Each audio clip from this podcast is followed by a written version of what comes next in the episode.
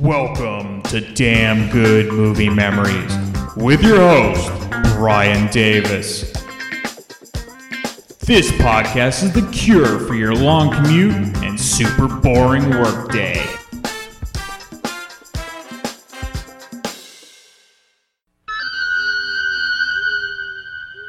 Halloween night. A small American town. 15 years ago.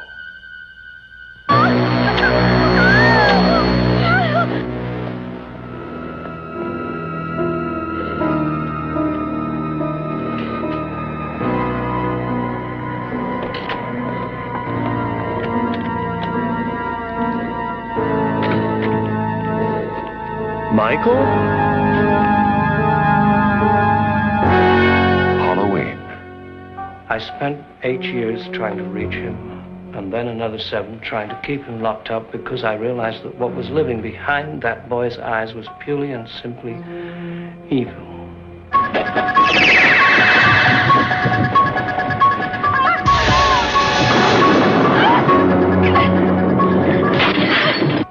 I think he'll come back. exploring uncharted territory. Totally charted. Just talk. Sure, sure. Mm-hmm. The only reason she babysits is to have Halloween.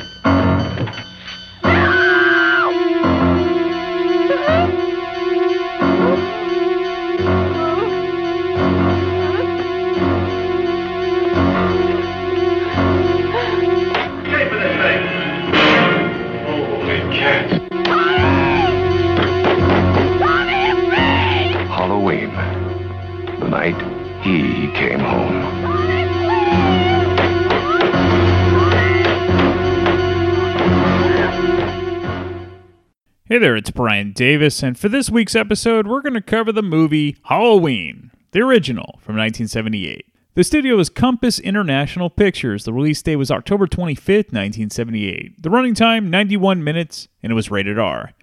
The budget was only 320,000 and the box office took in a whopping 47 million. It was the 10th ranked movie of 1978.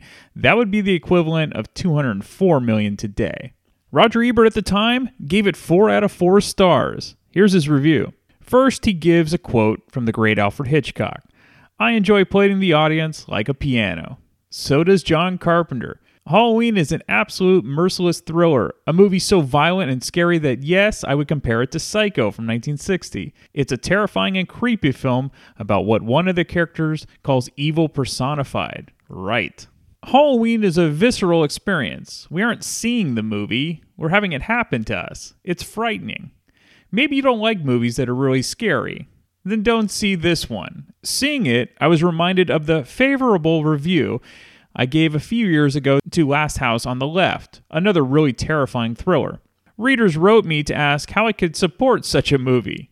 But it wasn't that I was supporting it so much that I was describing it. Essentially, you don't want to be scared? Don't see it. Credit must be paid to the filmmakers who make the effort to really frighten us, to make a good thriller when quite possibly a bad one might have made much more money. Hitchcock is acknowledged as a master of suspense. It's hypocrisy to disapprove of other directors in the same genre who want to scare us too. It's easy to create violence on the screen, but it's hard to do well. Carpenter is uncannily skilled, for example, at the use of foregrounds in his compositions, and everyone who likes thrillers knows that foregrounds are crucial. The camera establishes the situation, and then it pans to one side, and something unexpectedly looms up in the foreground. Usually it's a tree or a door or a bush, but not always. And it's interesting how he paints his victims. They're all ordinary, everyday people. Nobody's supposed to be the star and have a big scene and win an Academy Award. The performances are all more absorbing because of that. The movie's a slice of life that is carefully painted in drab daylights and impenetrable night times before its human monster enters the scene. We see movies for a lot of reasons. Sometimes we want to be amused, sometimes we want to escape, sometimes we want to laugh or cry or see sunsets, and sometimes we want to be scared. I'd like to be clear about this. If you don't want to really have a terrifying experience, don't see Halloween. That's the end of Ebert's review. One thing to note about Ebert, he wasn't a fan of what would become the slasher film genre, but he's so spot on about the original Halloween that it's essentially a Hitchcock type of film, and not that much different than what Fatal Attraction became nine years later. Now, this particular episode for me is going to be like the episode for The Wizard of Oz. I'm not going to go through the plot because many of you already know it. Instead, I'm going to focus on the making of the film and the fun facts. And then I'm going to have a panel of guests up for some questions I came up with just for the film and the horror genre. All right, the making of the film. So the movie was shot in the spring, therefore, to achieve the autumn season look, paper leaves were brought in and painted to look like it was October. The film was a collaboration between producer screenwriter Deborah Hill and director John Carpenter. What both Hill and Carpenter liked about the horror genre was that every person is afraid of something, which is like why the horror genre is something that has thrived through the history of motion pictures. Hill and Carpenter met on the film Assault on Precinct 13, which was released in 1976. That was Carpenter's second film.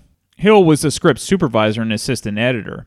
The financiers of Halloween wanted a horror film based around the babysitters during Halloween. This idea primarily came from the executive producer Irwin Yablans. Surprisingly, there had not been many films, if any films, about Halloween in particular. The broad theme gave Hill and Carpenter the inspiration to write the script for Halloween. Plus, Carpenter was super confident he could make the film in four weeks at the budget of 300000 And because of that small budget, Carpenter was given complete creative control and had his name above the title. Carpenter and Hill started the writing process by coming up with a list of scares. Like if you're in bed with someone and they go to the kitchen to get something, when they return, the other person is wearing a sheet like a ghost. But it's not really the person you think under the sheet. They would take this list of scares as the foundation of the story and then write around them. Hill wrote the first draft, which had the dialogue of the teenagers. Carpenter wrote the first draft for the Dr. Loomis character and really brought in the evil elements of the story. It truly was a 50 50 collaboration between the two writers. So the opening scene in the film, set in 1963, was inspired directly from the 1958 film noir Touch of Evil, which was directed by Orson Welles. At the time, the Steadicam was a fairly new invention, and it was used for the original Myers house scene. Considering most low budget films at the time didn't usually worry about the look and the cinematography, having a Steadicam helped greatly in giving a visually pleasing feel to a very low budget film. The other film that inspired Carpenter and cinematographer Dean Cundey was Chinatown from 1974, which was a neo noir film that is shot brilliantly and in a very creepy and sinister sort of way. While being filmed in sunny California, you wouldn't think of creepy, but they pulled off that vibe. And this is what Carpenter wanted to do with Halloween, as this neighborhood was supposed to be quiet, safe, and unassuming. Also, the obvious suspense and thriller inspirations came from the classic Alfred Hitchcock films, as both Hill and Carpenter grew up with these films, Psycho being the obvious connection. The shooting of the film only took 20 days. Donald Pleasence's scene took five of those days because that's all the budget could afford. But he was such a terrific actor and a professional that he understood what the character of Dr. Loomis called for and the short amount of time they had for him. So they were able to get all of his scenes filmed because of his preparation. However, Christopher Lee was the first choice to play Dr. Loomis, but Lee turned down the role along with the fellow horror hammer star Peter Cushing. Lee later said it was the biggest mistake he made in his career turning down that Dr. Loomis role. Thankfully for everyone involved, Pleasence agreed to be in the film and he was perfect for the role. Carpenter said that Pleasence liked to test all the directors he worked with by finding out how much passion they had for the film they're making. Pleasence did this by saying he didn't understand the script, nor liked it and that he was only doing the film because his daughter was a fan of Carpenter's last film, and this was his litmus test to find out if the director had the right stuff. While Pleasence had been on over 100 films and TV appearances by 1978, it was Jamie Lee Curtis's film debut. Curtis thought for sure she was going to be fired after shooting her first scenes because she thought she was terrible. But Carpenter called Curtis that night to tell her how he liked her shots and her work, and that relaxed her for the rest of the filming. Debra Hill liked that Curtis was less refined acting wise than the young actresses auditioning for the Laurie part at the time. Curtis had a freshness and realism that worked for the character better than the seasoned actresses. Their first choice was Annie Lockhart, but she turned down the role. But Hill loved the connection of having Janet Leigh's daughter being in the film, as of course Leigh was famous for being in Psycho. Carpenter said that horror films are the most fun to make because everyone is looser. Ironically, it's dramas and comedies that are less fun to him as everyone is so serious and uptight. Carpenter originally didn't want to give the Michael Myers character any sort of backstory, more like he arises as some sort of creepy evil element of nature. It would be more frightening that way since you couldn't predict this sort of madness. The filmmakers usually call Myers the shape rather than the character name. Nick Castle played Michael Myers, and he went to USC with John Carpenter. Castle would go on to co write Escape from New York with Carpenter and direct The Last Starfighter himself. Carpenter just really liked the way Castle walked, and his gait was perfect to Carpenter. Castle jokes that he's a bit weirded out that Carpenter thinks he walks like a perfect serial killer. Carpenter didn't want Castle to overthink the walk, as he just felt the natural movement that Myers has is much creepier than putting some over the top walk or run into the effect. The fact that Myers seems so nonchalant about going after his prey is the most horrifying thing of all. Due to the low budget of the film, the Michael Myers mask was the cheapest mask they could find at a costume shop. And if you didn't know already, it was a Star Trek Captain Kirk mask, which was later spray painted white. They removed the eyebrows and is now one of the most iconic masks of all time. It was featureless and demented, which is exactly what they wanted. Carpenter also said he was inspired by the French horror film Eyes Without a Face. It's also what inspired Billy Idol's song. The other mask was almost like a creepy clown, which they liked, but it didn't match the eeriness of the Shatner mask. By the way, Michael Myers is actually named after a British film distributor. Carpenter was grateful for his film support of the 1977 film Assault on Precinct 13, and this was Carpenter's tribute to him. Now, Halloween was truly a word of mouth type film. It didn't start like gangbusters out of the gate. It grew and grew over six months, which was the beauty of film back then. It was totally the opposite of films that start high and then fade. They also distributed the film independently because most major distributors were not interested. However, it turned into one of the most profitable independent films of all time. Okay, I'm going to give you some of my thoughts about the film. You know, it's a slower pace, there's more buildup and suspense, and that's to me what gives the original Halloween more credibility than typical slasher films that simply have more kills. This film essentially started the modern slasher film. And now I acknowledge that the Texas Chainsaw Massacre was the first back in 1974, but Halloween really set the template for almost every other slasher film in the 80s and beyond. One thing I noticed did Dr. Loomis make a tactical error not calling a larger police force or the SWAT team to apprehend Michael Myers? Or do you just agree to not trying to scare the public at large? I don't know, but yeah, I know. It's a film after all. Some of my favorite scenes. So the one where Michael gets up after being stabbed while Laurie sits in the hall unaware, and also standing in the doorway, Michael slowly fades into focus before slashing Laurie on the arm as she falls over the stair railing. We got to talk about the score because John Carpenter's score is truly iconic. It's so simple and it's just eerie.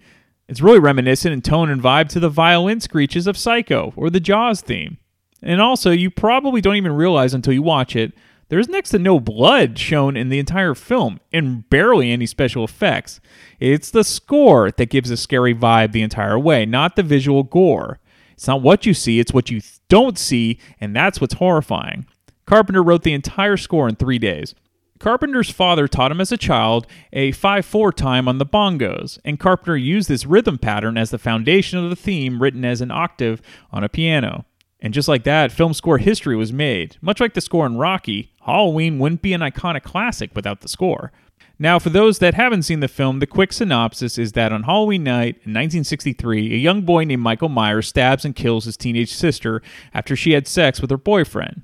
Michael then goes outside. He's still dressed in his Halloween costume, holding a large kitchen knife. And then he's found by his parents who have returned home. Michael is then sent to a sanitarium for 15 years and then breaks out the day before Halloween in 1978. Michael is now 21 years old and has returned back to his abandoned childhood home to kill anyone and everyone. You ever done anything like this before? Only minimum security. Nice. The driveway's a few hundred yards up on the right. The only thing that ever bothers me is their gibberish. When they start raving on and on. You haven't anything to worry about. He hasn't spoken a word in 15 years.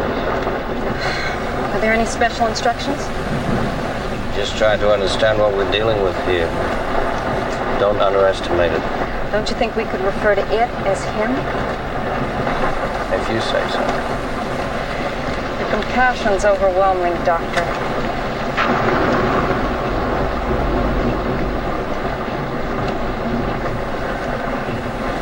What do I give him when we take him in front of the judge? Thorazine, He'll barely be able to sit up. that's the idea.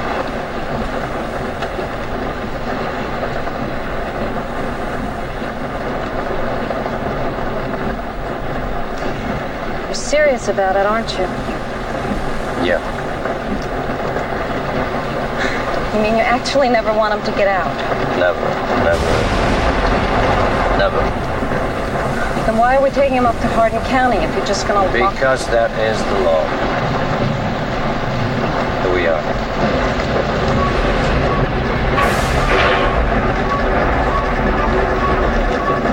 Since when did they let them wander around? Pull up to the main gate. Shouldn't we put... Go on, move.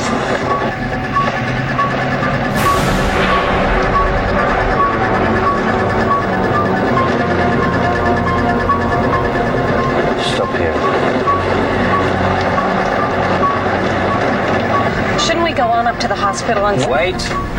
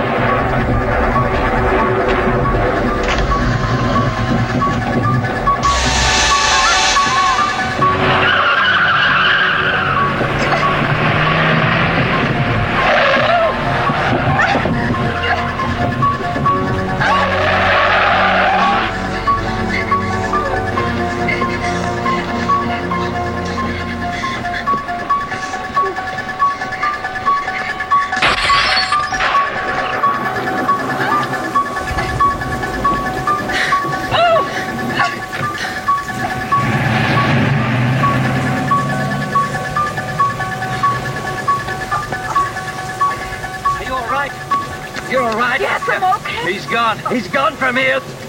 The evil is gone.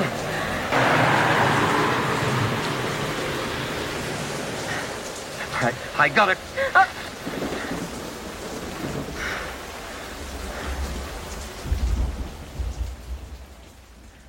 The main characters are Laurie, Jamie Lee Curtis, whose father is trying to sell the old Myers house, and she is the main target of Michael, likely because she reminds him of his sister. And Dr. Loomis, played by Donald Pleasence, who's Michael's psychiatrist at the sanitarium and knows what type of destruction he's capable of. Laurie also has two close friends Linda, played by PJ Soles, she was in the movies Carrie, Stripes, and Rock and Roll High School, and then Annie, played by Nancy Loomis. No connection to Dr. Loomis. Nancy Loomis was actually married to the production designer on Halloween. PJ Soles was married to Dennis Quaid at the time. We have three new cheers to learn in the morning. The game is in the afternoon. I have to get my hair done at 5, and the dance is at 8. I'll be totally wiped out. I don't think you have enough to do tomorrow. Totally.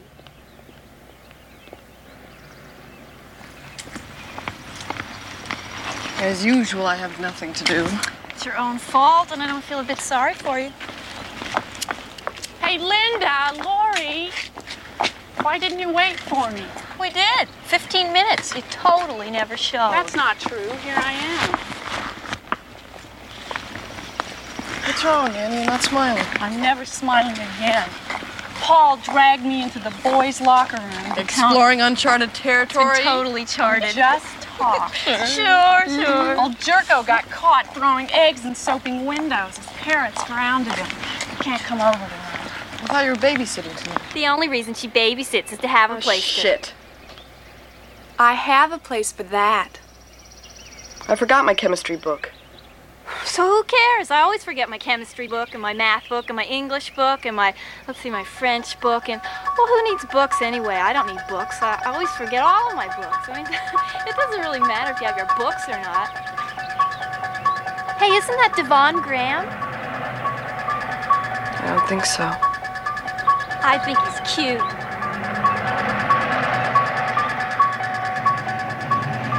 Jerk! Speed kills!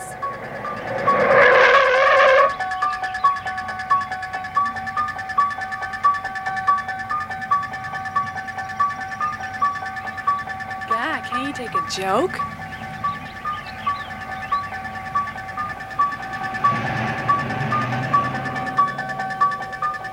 You know, Annie, someday you're gonna get us all into deep trouble. Totally. I hate a guy with a car and no sense of humor. Well, are we still on for tonight? I wouldn't want to get you in deep trouble, Linda. Oh, come on, Annie. Bob and I have been planning on it all week. All right. The Wallaces leave at 7. I'm babysitting the Doyles. It's only three houses down. We can keep each other company. Oh, terrific. I've got three choices watch the kids sleep, listen to Linda screw around, or talk to you. We're so mad. Here. Save you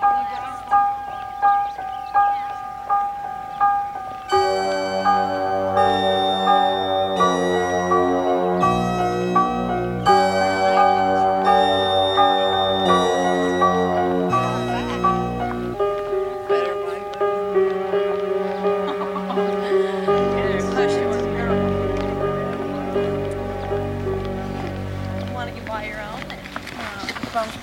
me, girl. What time tonight? I don't know yet. I have to get out of taking my little brother trick Saving the treat. treats for Bob. Funny. See ya. Bye. Bye.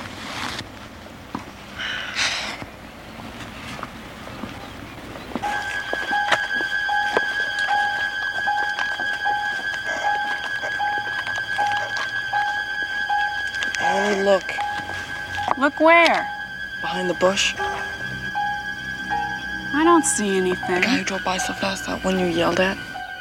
Oh, subtle, isn't he?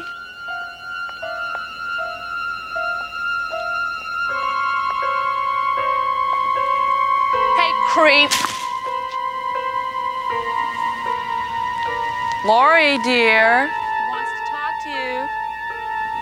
He wants to take you out tonight.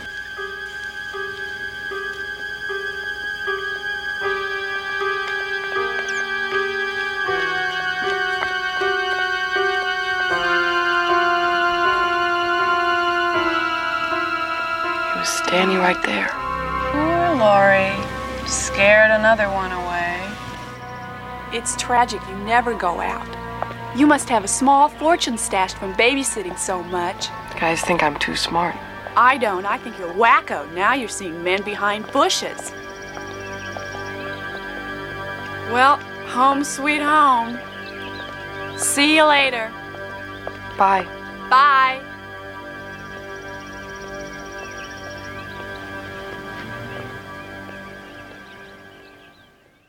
All right, some fun facts. So Annie's little sister Lindsay is watching the original The Thing from Another World on TV. Of course, Carpenter would famously remake that film in 1982. Kyle Richards, who plays Lindsay, became very popular many years later due to the reality show The Real Housewives of Beverly Hills. The fictional town of Haddonfield, Illinois is based on producer screenwriter Deborah Hill's actual hometown in New Jersey. Keeping with the Psycho theme, the character of Sam Loomis is used because it was a character name in Psycho. The character of Laurie is named after John Carpenter's first girlfriend. Now, this is a super cool fun fact that I just learned while researching this film, and I actually have a personal connection. The character of Lindsay is actually named after Deborah Hill's best friend's daughter, which is Lindsay Arent. Now, I actually worked with the real life Lindsay Arent at Yahoo when she was a financial news anchor at Yahoo Finance Vision, which was my first job out of college. I wish I had known that back then. She's also in the movie The Fog, briefly, which of course is another John Carpenter film. Now, in the original Halloween, which we're talking about, it's the only time you see Michael Myers' face after Laurie rips off his mask towards the end of the film. There were two additional scenes that were filmed for the TV version since the film wasn't long enough for a two hour broadcast.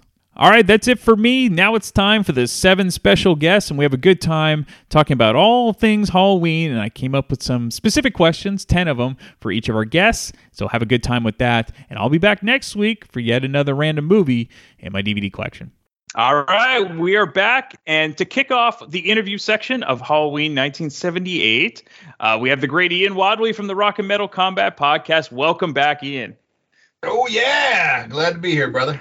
Okay, the the first question I'm going to ask everyone: When is the first time you saw Halloween? First time I saw Halloween, um, I would say was 80 or 81, and it was a re-release of Halloween. I didn't see it. Okay. The, the original.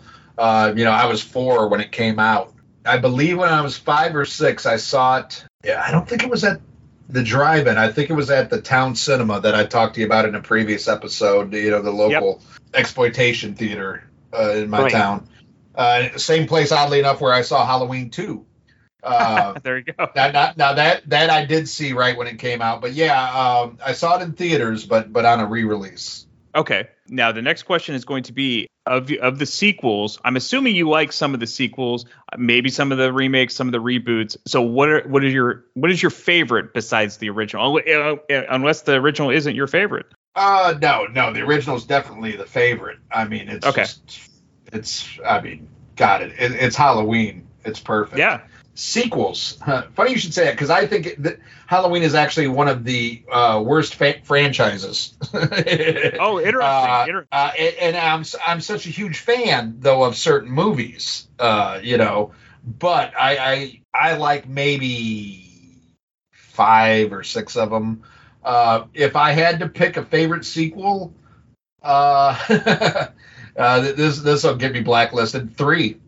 Season of the witch. season. I am a huge season of the witch fan. I was since the the day it came out. I saw that. I know I saw that at the Metaview Theater. But uh, I I don't know. Maybe I was just you know smart for my age when I saw it. But I also read Fangoria, you know, at eight years old. So I knew I knew it didn't have Michael Myers. I I loved what they were proposing that okay we ended you know you know in my mind you shot the fucker in both eyes and then you yeah. blew him up at the end of two i mean That's i right. mean what do you what do you do and to me it would have made it even more perfect if they would have left it off there you know it's yeah. like okay you know uh, and i love that we could have had a halloween movie every year that was just halloween themed yeah. uh, i think i think is a genius idea but no people want to be spoon fed the same shit instead of a new idea. You know, especially from like four on, he became more like Jason. And, yeah. and and that's what I I hated this like you know I mean he was strong you know and he had you know you just assumed he had like crazy man retard strength but I, I think the, the, scariest thing about part one is it just seemed real right like it could ha- it could ha- it could happen and that's what to me was most terrifying uh, you know, and then by four, you know, he's he's putting his thumb through somebody's fucking head, and right. you know, a lot of right. a lot of people love part four. I thought it sucked. I saw it in the theater the day it came out, and I was what probably in eighth grade, and I knew it was stupid. Right. You know, five sucks, six sucks, H two O sucks, Resur- Resurrection sucks. Oddly enough, I I do like the the zombie ones uh, for what they for what they are. Uh, to me, you know, those were the best since part three. I mean, part two I like, but already part two was of the Friday the Thirteenth era, where it's more about the the bloody kills and like how the fuck does he dunk that chick's head in the hot water, not burn the fuck out of his hand? You know, how, right. how does her how does her skin fall off but not his? Right. You know, but uh, you know, I did like the it's his sister, uh, mm-hmm. you know, reveal. But uh, you know, and then of the new ones, I liked 2018. Uh, you know, I had my issues with it. You know, that Dr. Sartain shit was fucking retarded, but there was other elements I liked. Uh, you know, I, I don't know if I like fucking, you know, Laurie Strode turning into Ripley from fucking Aliens. Right. You know? Right. Yeah. You know, and then there was some great kills and Halloween kills, but you know, that, that evil dies tonight, get the fuck out of here. you know. That shit's just horrible. I don't know what the fuck they're gonna do with Halloween Ends, but you know what? I'm gonna see it and there I'm gonna go. buy it know, right. Because I'm gonna I'm gonna buy all this shit. Eventually, I'm gonna get I'm gonna get the 4Ks of fucking uh, four and five, and I don't even like them.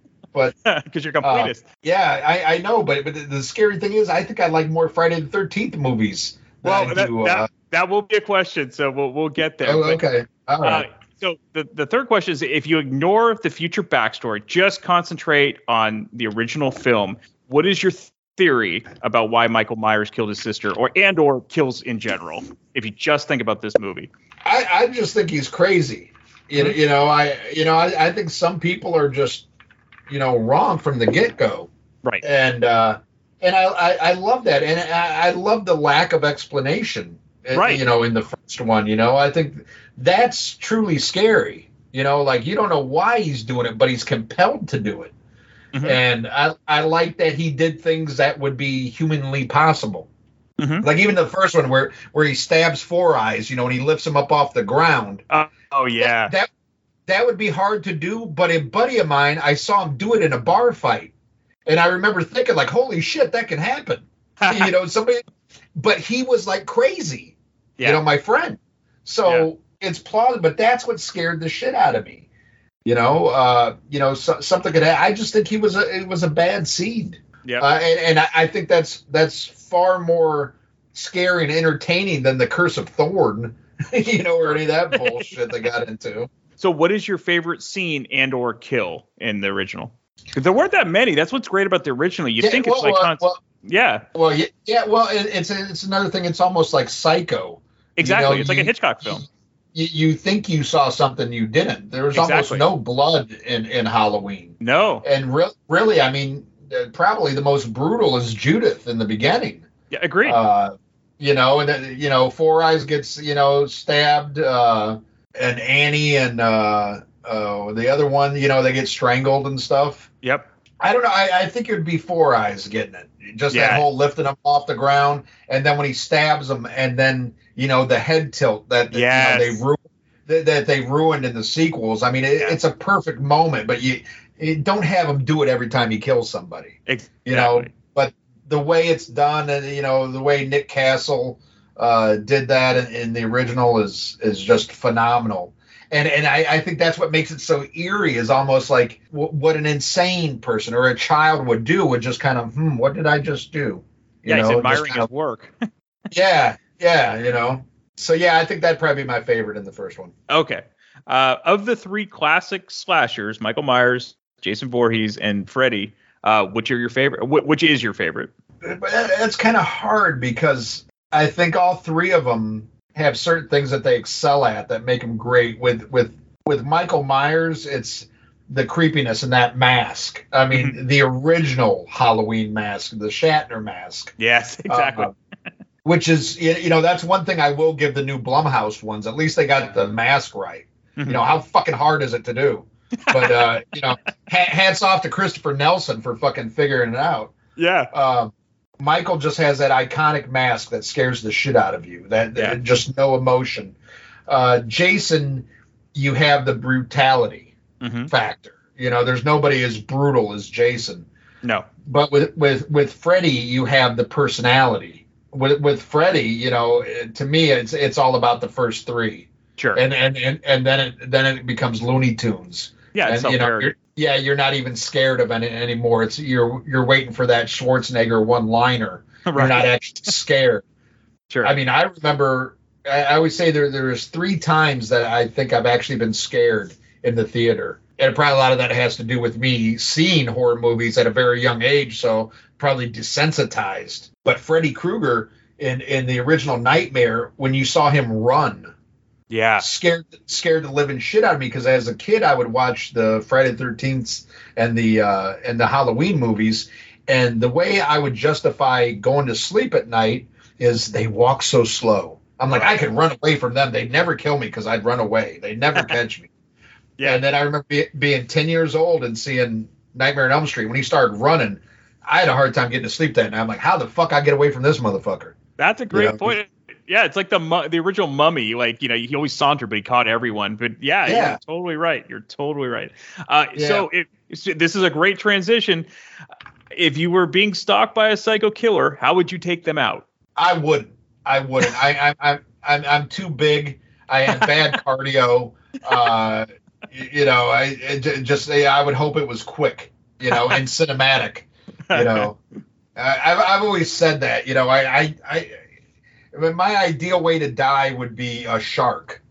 You know. Because people will remember that shit, you know. Who wants to be the guy that died from cancer, you know, or you know his pancreas gave out? You know, Right. like, hey, what, what, whatever happened to Ian? Oh, that motherfucker got ate by a shark. You know, shit. You know, that, that's something to talk about. That's true. Uh, but but yeah, as, as far as those uh, the other killer, I'd be dead. I'd be deader than a fucking doornail because I do everything in life that gets you killed in a horror movie. You know, I, I I make horrible life choices. You, you know, I, I I drink, I do drugs, I have sex. You know, I'm I'm dead. I'm I'm I'm page. one- I I would die before the black kid. That's that's how bad. you know, I would die in a horror movie. Oh, that was a perfect uh, question for you. Uh, the next question: the favorite horror movie or scary movie theme, or and or score for you? See, that's that's our ones that stick out to me so much would be uh, Psycho, of course, Mhm. which has been ripped off so many times and so Oh, yeah. bastard. Of course, Halloween. And actually, it, it, I love they're both simple, but they're perfect. Oh yeah, you know, and and they're also music. Like like Friday the Thirteenth, you got that cha, you Right. know, that, that to, that to me isn't even a theme; it's a sound effect. Yeah, You know, ha- Halloween and uh, Psycho and Jaws. I mean, those are the top three. You know, I used to put it. I used to have the soundtrack to Jaws two on vinyl when when I was a little kid, and in my bedroom, I had like this weird blue carpet that almost looked like the sea, and I, I I used to put I put the Jaws record on in my room, and I would run out of the room, and then I would practice running down the hall and jumping from the door to my bed and not touching it because like that was the sea and Jaws could get me. right. I, I was a very I was a very stupid kid. You know, I did stupid. but shit like athletic. But athletic. yeah, yeah. Yeah. Back then, back then. you know. So the, the psycho killer wouldn't have killed you as a youngster, just uh, just Yeah. as you got older. I love how you keep asking me all these questions. Like, what's my favorite? And I just give you three. I, I can't pick one. You know. That's fine. Like not not everyone can limit to one. I- well, I'm gonna do I know. another. Yeah. I'm Switzerland. I'm Switzerland. I'm neutral. I don't know. Well, this I'm gonna make it another hard one for you. What's your favorite John Carpenter movie? Ooh, um, that's easy. The thing. Okay, that's what I thought. The- the- yeah. You know, I mean, Halloween is what it is, but uh, the thing is a masterpiece. Mhm. And uh, another one I got to see in the theaters on, Nice. on, on the screen, and it was it was amazing. And it, what's funny, you know, that people talk about, you know, the backlash because it came out the same year as E.T. True story. I've only seen E.T. once. Wow. and, and I missed the first 20 minutes because the line was so fucking long to get in. Mm-hmm.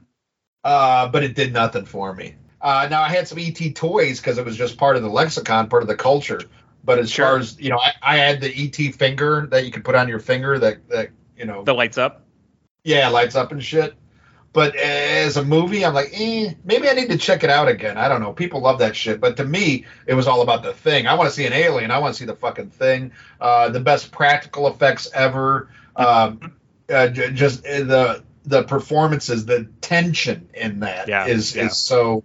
I watch it over and over, and you know, his masterpiece, and it's just you know, it's great that it's revered as much as it is now, but it's so sad what it did to his career Yeah. uh, and it did to his esteem when it bombed. Mhm. You know that cost him. He was supposed to direct Firestarter, Right. and and he lost that because of the the return on uh on on the thing. You Yeah. know? Yeah. And actually, it's the right way to do a remake. You know, it completely stands on its own. Oh yeah. I mean, most people, uh, yeah, probably don't even know it's a remake. Right. You know, and I, I, I do because my mom actually one of my mom's favorite movies is the original. So yeah. That, Yeah, and which is shown in the original Halloween. yeah. The thing Exactly. from another planet. So one of the movies that that Lindsey and uh They're watching on and TV. uh yeah, Uh, but no, the, the, yeah. the, the thing by far. Awesome. Uh, what? Why do you think? And you kind of brought this up. Why do you think that the common horror slasher trope of having sex as a teenager equals getting killed? Why did that become a thing? it, it's a cautionary tale. These films are designed and marketed for teenagers. Mhm. and and and that's something they can relate to. You know, you're at a time in your life where that's all you care about. Uh, so, you know, if if you're watching that as a kid or a teenager, you can relate to it. Either you're the guy that's trying to get laid, or you know, you're the teenage girl that's trying to avoid having to put out, but you know you got to do it. You know, and and and just that in and of itself is a scary thing. Sure. Uh, you know, and then you add a horror element to that, and um, it can be used as a, as a morality tale because you know it's always the girl who doesn't put out that survives. That's right. you know, that's right. So it's kind of a sick. Uh, I would consider that a very American style storytelling. You know, with Puritan values. Exactly. Uh, even though it's it's funny that people who would claim those values the most are the people that hate horror movies and and exactly. you know would, would go protest outside of them you know. Right. Yeah yeah. But, uh, but yeah I, I just think it, it, works great. You're just covering what kids are either doing or what they want to be doing. And everybody likes to be scared. I don't care what, what you say. I mean eh, everybody likes to be scared to an extent i believe the thrill yeah. More than any other genre horror lends itself to countless sequels. We brought it up. You know why is this? And especially when most of these endings as you again brought up could have been finished in the first film. So why why why is horror constantly i mean it's probably an obvious answer but why why is it constantly uh, set itself up for for remakes and, and, sequels? Well yeah i mean the obvious answer is money. Right. Uh, a, a horror movie when it's successful is a humongous profit maker. Normally they are made with unknown stars with young mm-hmm. actors so you're not paying them shit. Right. Uh, once you find one that's proven successful you, you, know you you can pick any writer. They already have half of it written because you have you know whatever you know history is set up in the first one. Okay so you got half of it written. Now you just got to write you know a couple of you know three more teens who nobody cares about it's it's it's just easy and lazy filmmaking. Yeah. But you know, it, it's something we're all kind of to blame for too because we go out and see it every single time. Yeah, we admitted it. But you admitted it for the next one. It's unfortunate because I I love uh you know an original story. Mm-hmm. You know, I I think you know that's the direction we need to go in, but. I'm a sucker for sequels. I, you know, I've seen every Police Academy movie, and I love them. so, so I own them on Blu-ray. you know, uh, you know, I, am so bad. I even watch Mission to Moscow. You know? but uh, you know, I, am always excited and, and, I'm ready for the next original story. Yeah. And and and I, I, I give them I give them a shot. Unfortunately, you, you know, I think I lived through the golden era. Oh, definitely. You know, uh, you know, and then I saw what it became with with Scream and uh, I know what you did last summer, and you know we're kind of in a. I think we're starting to get out of it, but there was the whole horrible trend of the the found footage and the uh, you know this paranormal activity right. crap, which doesn't scare me at one bit. I was so dis. I remember going to see Blair Witch. Mm-hmm. You know the hype, the hype around Blair Witch when it came out and, and I watched it. I was like, what the fuck? You know, it, it, it's it's all I got's a headache. Yeah, a shaky know? cam. Yeah. you know, you know, I I actually like Blair Witch 2 better. You know, mm. I, I know everybody hates Blair Witch 2, but I was like, God damn, that's that's more my style than the you know just run around the woods with a fucking camera. You know, sure. I wasn't scared at all. And paranormal activity, you know, ugh uh, you know, I, I love my slashers, but you know, it went the way of like cock rock. Yeah. There was some good, there was there was some good slashers and then there was a million imitators and it yep. just got more and more diluted, became more and more about comedy and one-liners than it did actually scaring people. Right. And that's that's what I want is something that that, that scares me, you know, or you know, gives me the the the creeps, you know. Yeah. Well, you're right. You lived through the height, whether it be in the 70s, seeing Rosemary's Baby, The Exorcist, Omen, obviously Halloween, and then going into the 80s. I mean, well, what a perfect setup to to that oh, era. Oh, yeah. Yep. Yeah, I mean, yep. it it was great. I wouldn't I, I wouldn't you know give it up for anything. You know, like Ralph always say, you know, he got to see the best concerts and the best tours, and uh, yeah, you know, you know, I, I think he, I think Thrasher Die was on the soundtrack to Birth of a Nation. You know, Birth of a Nation joke never never gets old. It never gets old. Yeah. Uh, go. I would say go see Birth of a Nation, but I don't think anyone could handle it today. No, I don't even know if it's the content, the length, or the it's in black and white and silent, but it's all. I don't think Yeah. today's generation could handle it. Yeah, yeah, yet it could still trigger. exactly. As always, thank you so much, Ian. Thank you, brother. Pleasure to be here. All right, we're back with Grown Up Rocks, Stephen Michael. He's going to discuss the original version of Halloween with me. Welcome to the show, Stephen. Hey, Brian Davis, what's going on, buddy? Well, wait, we're going to get back. We're going to get into all my 10 questions that I have for all the guests. So this is going to be a lot of fun. So you've been prepped, so you- you'll have good answers for this. When we were discussing this, I think the last time you saw this film probably was right around the time it came out. So when was the first time you actually saw this film? Well, I can tell you for sure that I didn't see it in the movie theater because it's 1978. I would have been a little bit young for that. Okay. Uh, so my guess is is, and this is purely a guess. My guess is I probably saw it several years later, maybe in the early 80s, uh, probably like around 81, 82, somewhere in and around there. And I'm sure I must have seen it on. If they had videotapes back then, probably a videotape. Beta. it would have been beta. So yeah, that's probably uh, when I first saw it. Would be my guess. Okay, so that's a, actually a perfect segue, and to the next question, which would have been the sequel came out in '81. And so, do you care about any of the Halloween sequels, the the vast remakes, the reboots? Are there any of them do you like, or do you just ignore them? I gotta be honest. I don't ignore them because I'll pretty much watch anything. But as far as caring about the Halloween sequels, nah, I definitely don't care about the Halloween sequels. Uh, I, I can't even tell you. I mean, I'm sure I've seen some, but not all of them. Especially like I don't think I've seen the latter ones that um, Rob uh, Zombie. Rob Zombie directed and stuff like that. So some of them are, are uh, decent. Some of the ones I've seen have been okay, and some have been just dumb. But that's that's my best recollection in terms of the Halloween sequels. So you would say that the original is your definite favorite if you had to pick. Oh, for sure. Which which one which one should I see? Uh yeah. so there's the second one is is okay because it continues the story at least. Uh-huh. Um, I find the third kind of fascinating because it has nothing to do with Michael Myers. It's almost like a a separate movie on its own. After that, I kind of checked out. They all blend in for me. So uh, yeah, I would say see the second just if you want to see what happens uh, based on the first film. Well, now that's one that I'm I'm almost hundred percent sure that I've seen, but I can't Yeah. remember it. What about this uh, Halloween Kills? Is that any good? I've actually never seen it, so there you go. It, it's got I'm- a it's got a picture of Michael Myers on the cover, so well, I, I should probably see the the ones with Jamie Lee Curtis towards the end when she's an adult. Um, part of the reason I the part of the reason I love the first one is it really isn't a slasher film per se. It's almost like a Hitchcock suspense film. There aren't that many kills. A hundred percent, and that's one of the things that hit me uh, yesterday when I was watching this movie. And I, I don't think that this is, in terms of us doing an actual review, I don't think that's what you want me for this episode for. But uh, one of the things that No, was, Tell me what you got.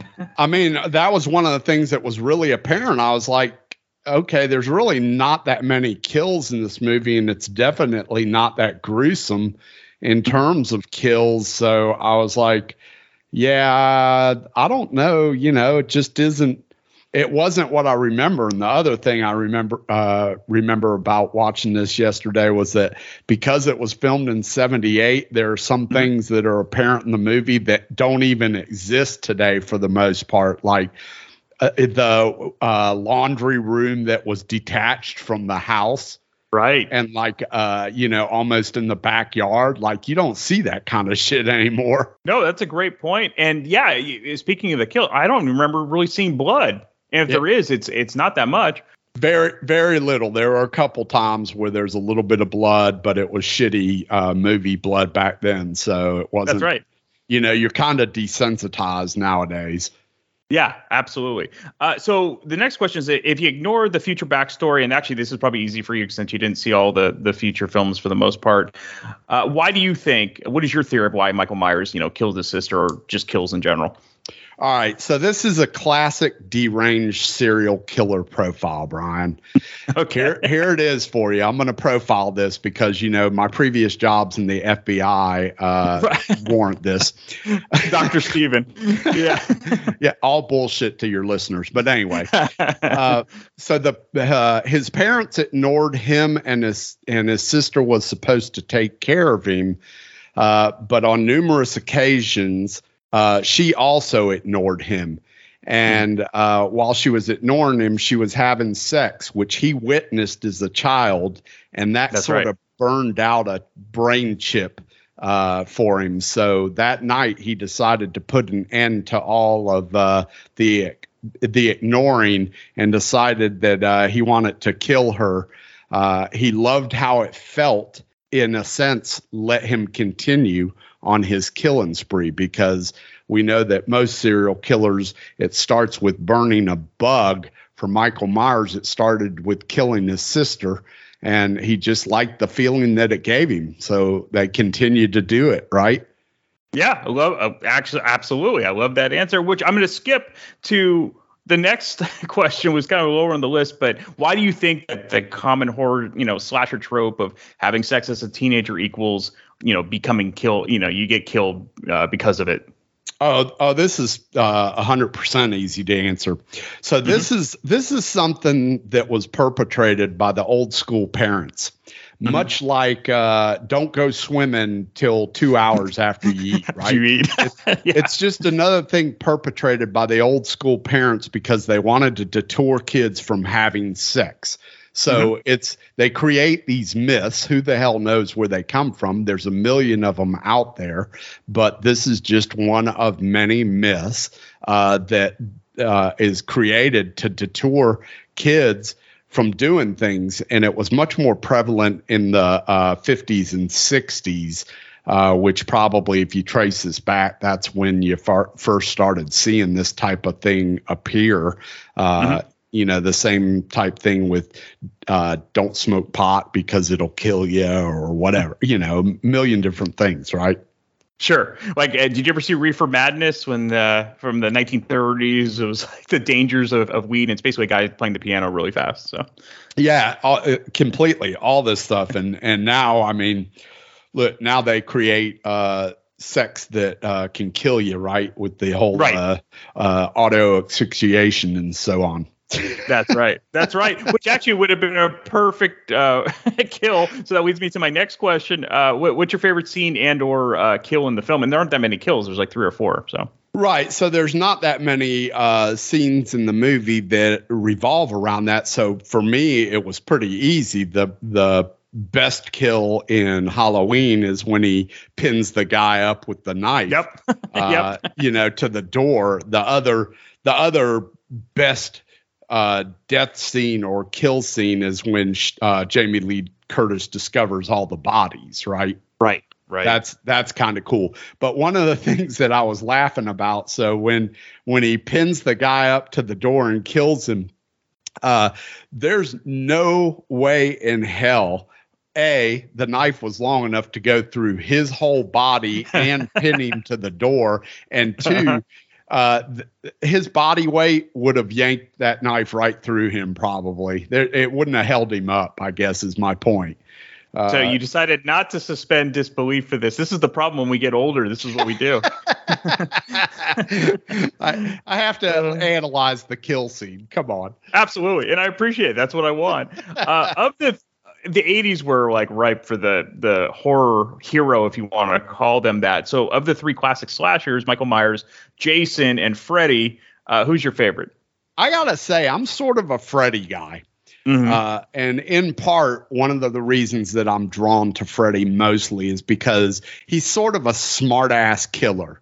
And I Yeah. love that, right? He's always got these little smart, cheesy quips and things like that. Whereas, you know, both Jason and Michael Myers, they didn't, they never said anything, you know, they just killed. Okay, so if you were being stalked by a psycho killer or anyone, uh, how would you take them out? Psycho killers are typically stupid, right? well, you never know because some of the the most um, famous serial killers are actually very intelligent. Yeah, but those guys are real.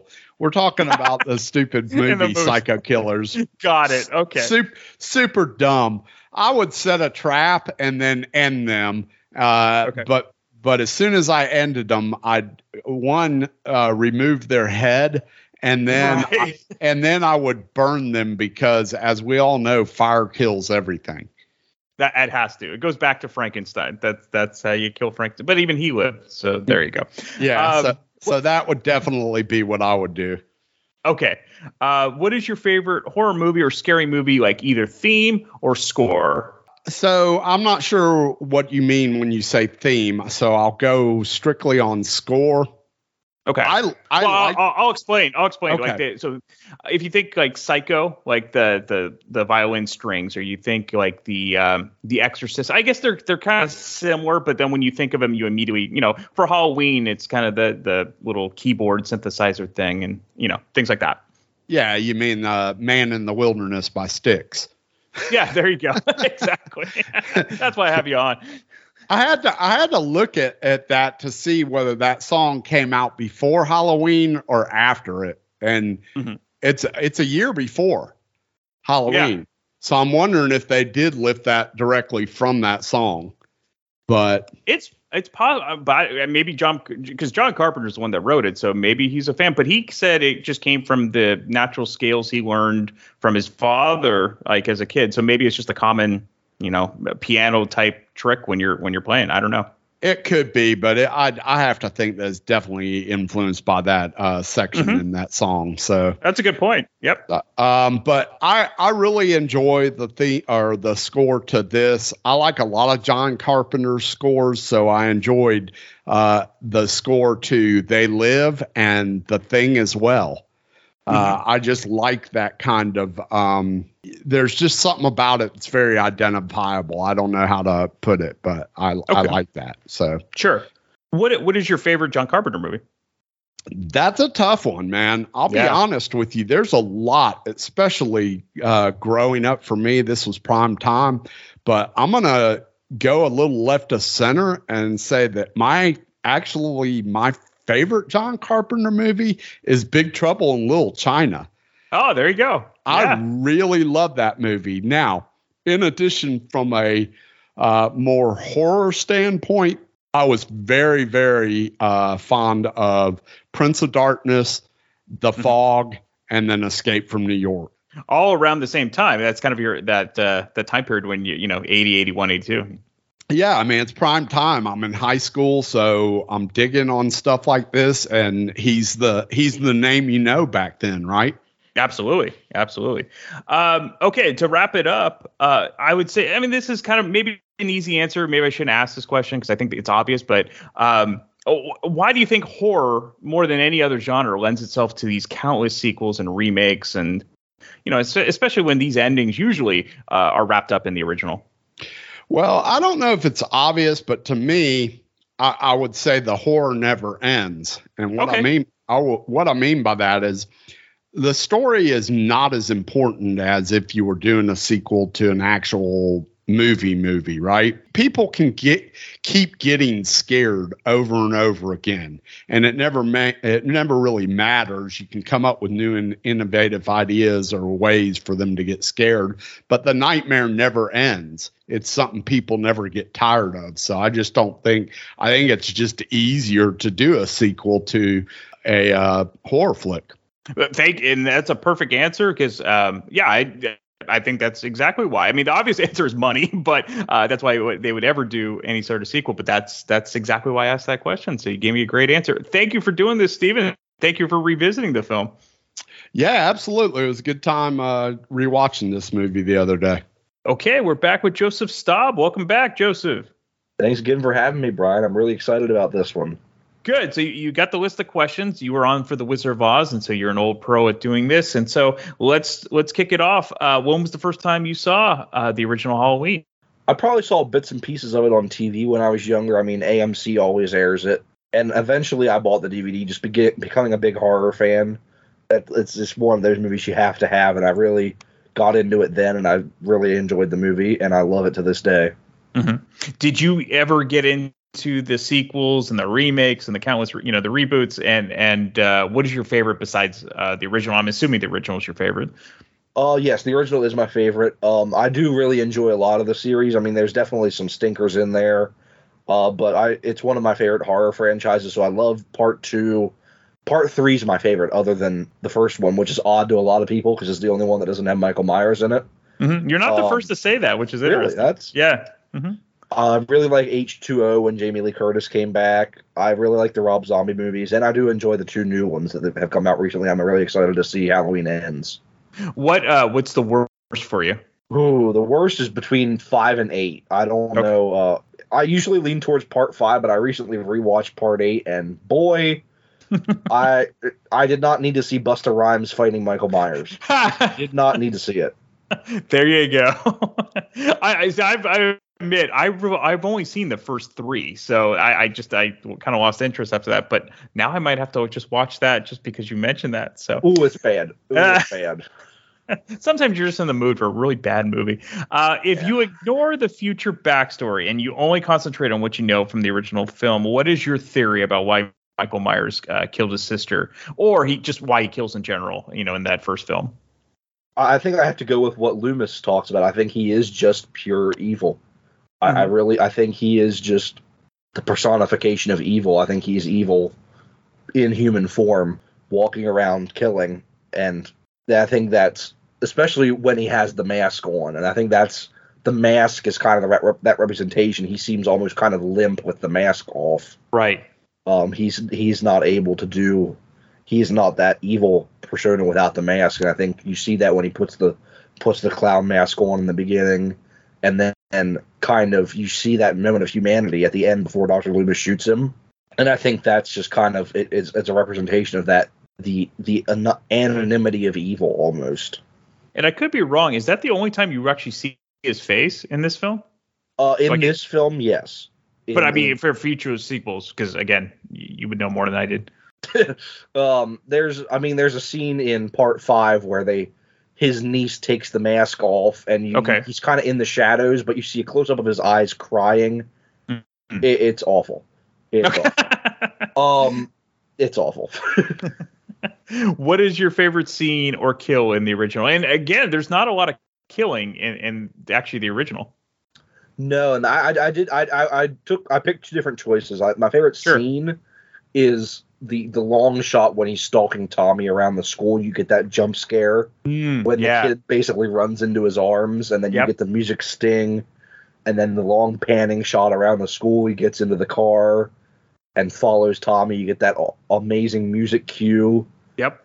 and i think that's just it's so tense and it's just filmed so well i think john carpenter filmed it perfectly Yeah. and then as far as kills my favorite kill is michael coming out of the closet and pinning bob against the wall with a knife Yep. I It's think just- everyone. That's, that's uh, everybody's favorite Yeah, exactly. Just because of the tilt of the head. yeah Of the three classic slashers, Michael Myers, Jason, and Freddy, who's your favorite? I, I always kind of go back and forth. Michael and Jason are close for me. I'm definitely a bigger Friday fan than I'm a Halloween fan. Friday is definitely my favorite series. But I think I like Michael as a character more just because of that pure evil aspect you get in the first movie. Right. So if you were being stalked by a psycho killer, how would you take them out? Oh, I'm the first one to admit I'd I would get butchered in a horror movie. oh, I'd be I had I'd have I would not survive at all. I'd probably make some moronic attempt to defeat the killer and it would definitely backfire on me. it, it's it I'd, I'd be that one character that would oh it, it's okay guys he just wanted his machete back right that'd be me Let's go hide out in the garage, you know. yeah that- behind oh, the behind the wall of swinging chainsaws Right. uh, okay, so what is your favorite uh, horror movie or scary movie theme or um, score that that you can think of? oh I listed I listed a lot because there's there's just so many amazing and a lot of them are John are. Carpenter movies I mean True. the first Halloween Halloween three I love the synth score in that movie. Oh yeah, oh, phenomenal Silver Um, Shamrock. oh god no, no, we're not counting that no, Um, the uh the Friday the Thirteenth, um, Harry Manfredini score, The Thing, or Ennio Morricone, basically doing a John Carpenter score. Suspiria, I think, is a phenomenal score. Day of the Dead, I think, has a really good score. Psycho, of course, like the original Absolutely. Bernard Bernard Herrmann. Um, and Jaws, I think, has a really good score. I think that just some really tense, suspenseful scores. Now, this is a hard one. At least it is for a lot of people. What's your favorite uh, John Carpenter movie? So I narrowed it down to three. For me, it would be between Halloween, The Thing, or Escape from New York would be my top three. Okay. If I had to pick one, I'd probably go with The Thing. Hmm. Oh, yeah. That that's not uncommon. Uh, what do you think, uh, or why do you think that you know the the common horror slasher trope is you have sex as a teenager, you're gonna get killed. Why did that become a thing? Why do you think? I mean, in in in in the real world, I think it was Christian Panic. I think it was kind Sure. of mocking morality, and especially in the early age of slasher movies, the the moral majority of Reagan and stuff like that. Sure. Um, I think I, I've always found a really interesting like in universe theory as far as slasher movies go. I can't remember who said this. Uh, I read an interview one time. Some an, an actress said the final girl is only ever the final girl because she's the only one not having sex for long enough to pay attention and see what the heck's going on. Right.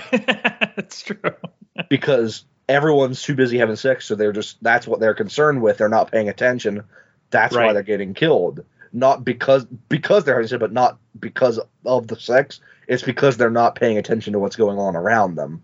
That's right. The final girl's the only one that's paying attention to what's going on around her Right. enough to know, okay, I should probably do something here. Right. Because she wants to get laid too. It's just Yeah, I mean it always it always happens. I mean in, in this movie, Laurie has a crush on Ben Tramer and That's right. there there's always that love interest, but usually the final girl is the only one that has the brains enough to just pay attention to see what's going on around her.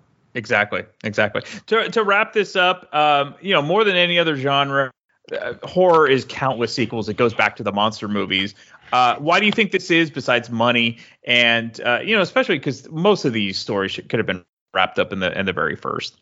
And, and so in some cases should have been wrapped up in the first. Sure. I think I think Halloween would be a lot more potent of a movie if it would have just been one movie, but Yeah. I, I think, like you said, going back to the Universal monsters, it was these unkillable monsters. I mean, Mhm. as much as you thought they were dead, they they could always find a way to bring them back. And I think there's a kind of a, a um, even though they tried to go more human with a lot of these slasher movies, or even like the earlier movies that ended up with more sequels, it, they always found a way to bring them back just because these monsters were seemingly unkillable in harkening back to the universal monsters. Mhm. and they always find a way. I mean even when they actually do kill off i mean like jason Voorhees, he was dead. Like they killed him. Then they brought him back as a zombie. Like that's like he was one of the few in the universe he was dead and like it, it, they actually had to like frankenstein him to bring him back Right. but I mean, Michael Myers is definitely a, a throwback to something like the Frankenstein monster Sure. or Dracula, where he is just unkillable. He's never truly died. Yeah. Well, that's that's uh where I think every it really became a joke with Friday the Thirteenth. Um, Yeah. And and like you said, bringing Jason as a zombie. That that's like oh, okay, thanks, guys. I, I think I think the, the thing was I, I the reason I enjoy Friday the Thirteenth more is at least they in in part six when they did bring him back as a zombie they played it for laughs. Sure, sure. They played it. They play. They knew they were being on the nose, and they they kind of played it like that. Yep. The reason I think a lot of the Halloween sequels fall flat is because it just got so convoluted. Yeah. How they tried to keep bringing Michael back. At the end of part two, he was pretty. He was supposed to be dead, but then at the beginning of part four, he was just in a coma for ten years. Right. Or at the beginning of part five, he was in a coma for one year after he floated down a river and got shot fifty million times. Mm-hmm. Now it's a, a cult based on this ancient like thing Right. or at the beginning of part eight, no, Laurie killed the, the wrong person. She cut somebody's head off, but it wasn't Michael. and it just gets more and more convoluted. Yeah. I think it, it kind of starts to take away from the character because in the first movie, he is pure evil and like you get if it weren't for the ending of the first movie, none of this would have ever happened. Exactly. And I think the ending of the first movie works perfectly, but it created a bunch of problems down the line. Yeah. Yeah. And for what? and let's face it, if the film wasn't as successful as it was and it was a huge hit on no budget, there wouldn't have been a sequel. So No. that's, you know, yep. As always, thank you so much for doing this, Joseph. Thank you, Brian. This was awesome. All right, we are back with Sarah. We are back. and uh, this was a funny one to to choose because we because haven't done it yet. well, you, well, I haven't. I have a thousand movies. It takes a while.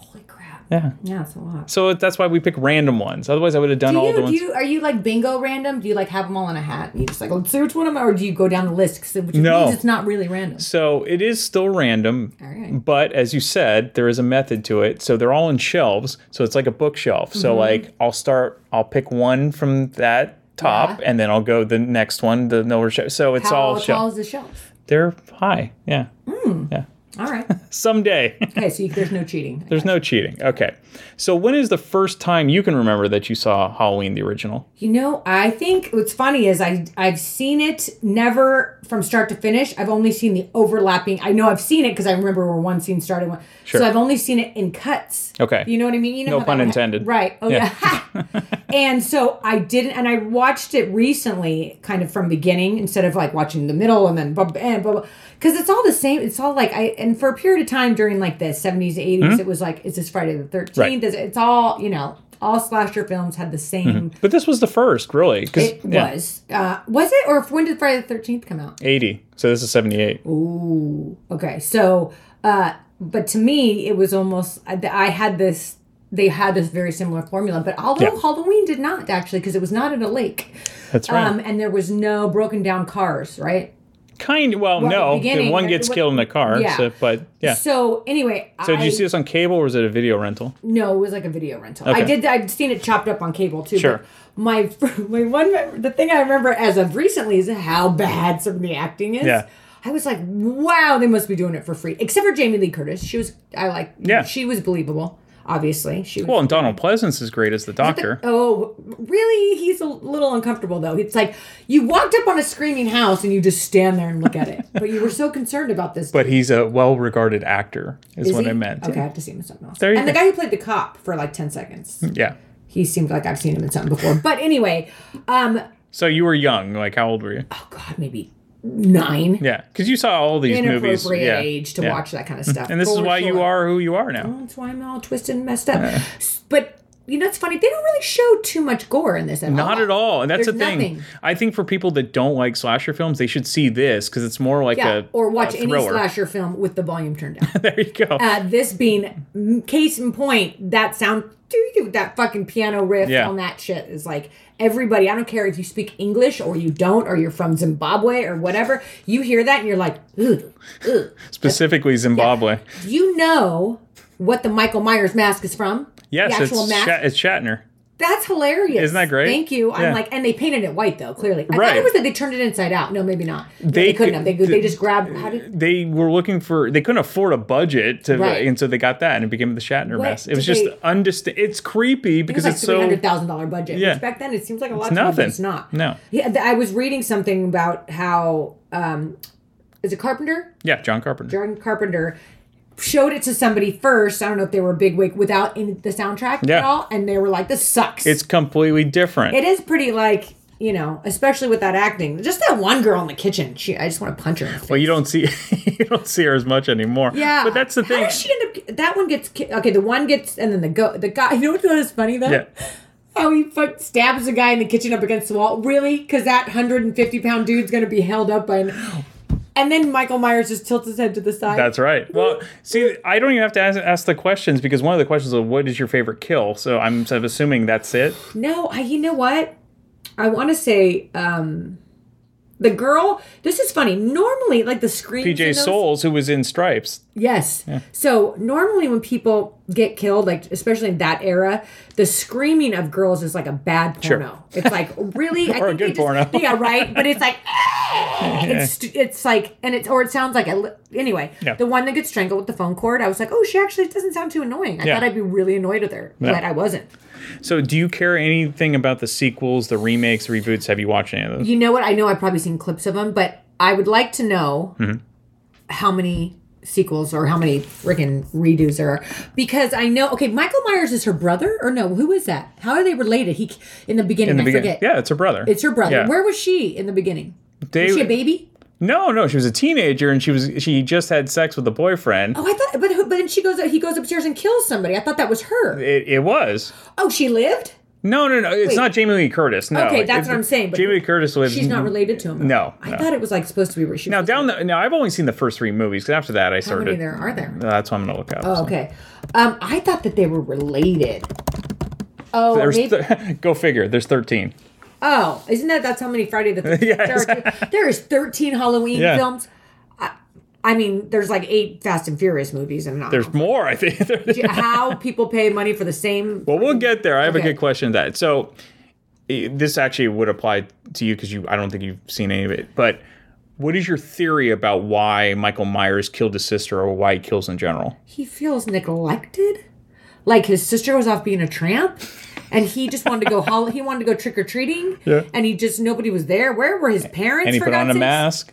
Yes. And he was like, he's got some dissociative disorder or something. He's just freaking fragmenting all over the place. But I mean, that's but that's like um Jason Voorhees is Yeah. his name from Friday Thirteenth.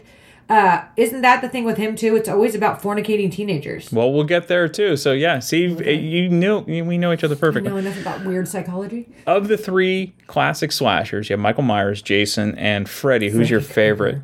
You know what? I would say Freddy Krueger because he would like talk. He's funny, Yeah. right? The other two say nothing. Yeah, It's like, and you, as you know, I'm a conversationalist. you need to talk to your killer. And I'm just like, come on, like that's all. I mean, I guess there's something to be said by either your imagination or what is. But I mean, have they ever spoken? The other two silent dum dums. That's a good question. I, I honestly don't know. Yeah. Freddy would be funny. He like had Yeah. some funny shit to say. Yeah. And then you, you know, but um, and maybe that made it less scary though too. Mm-hmm.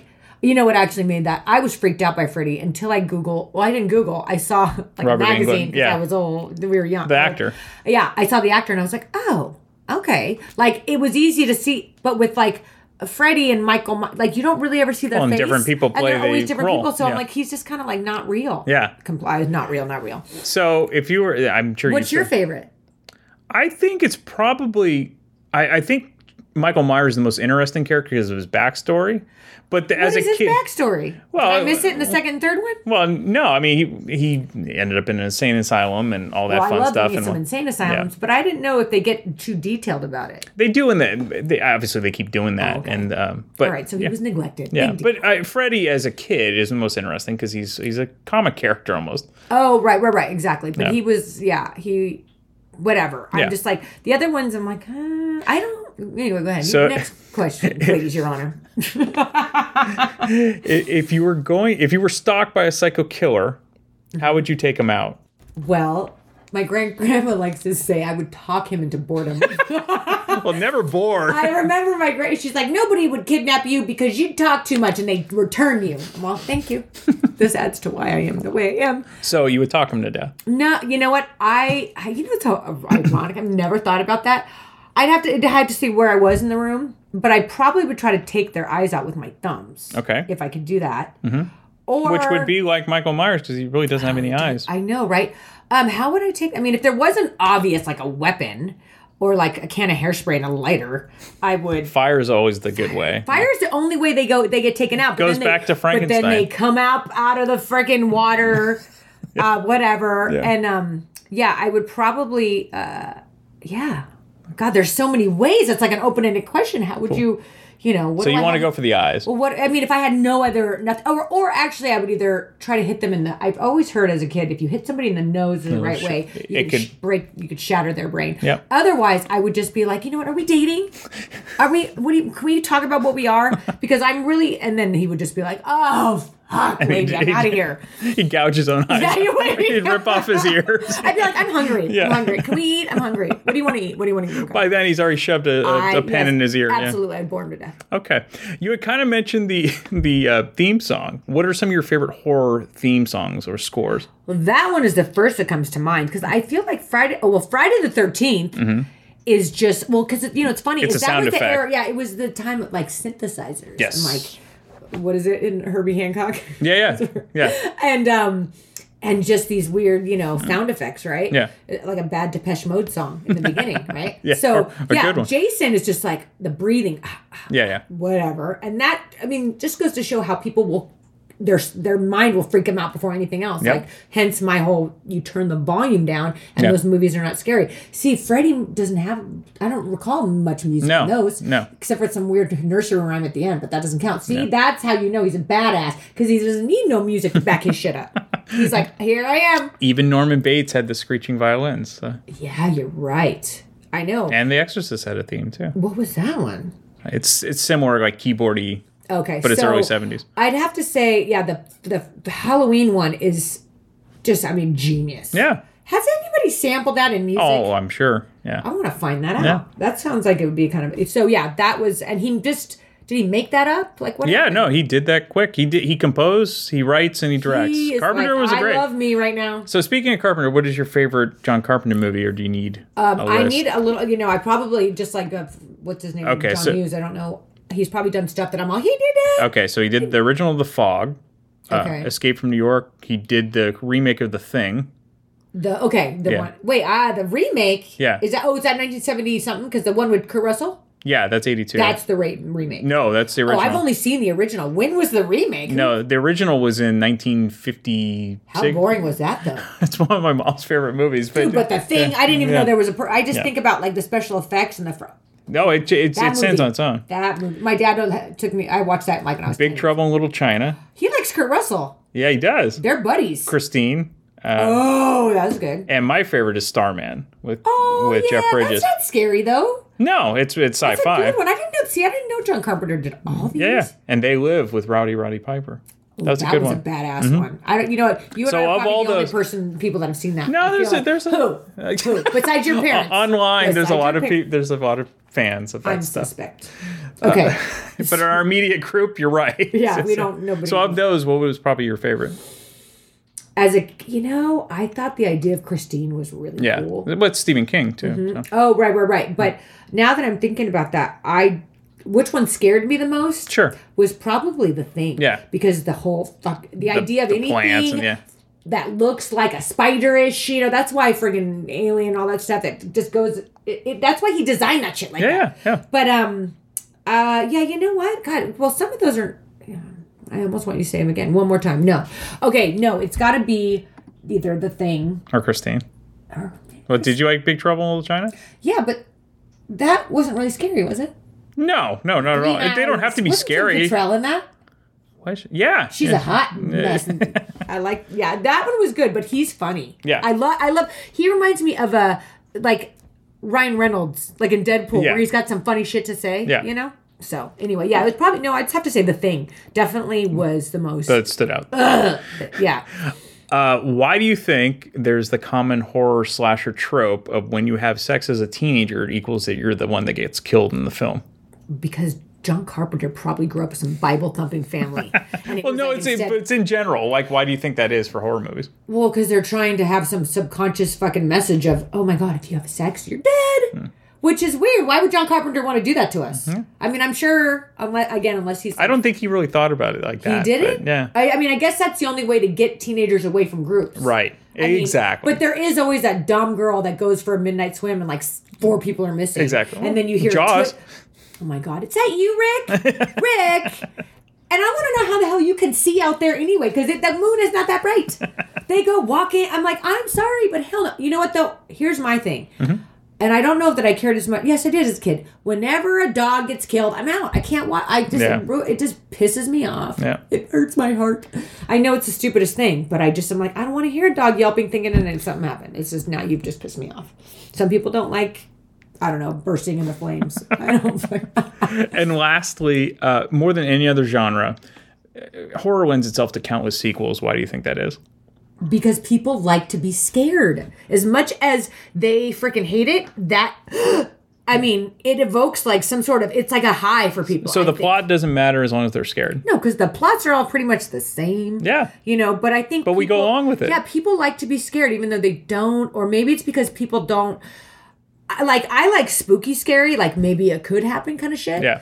Um, I'm not a big fan of like the saw gore, like Yeah. where it just kind of I can I feel it, but um. And for those of you that could not see my face, I just did this like really uncomfortable like.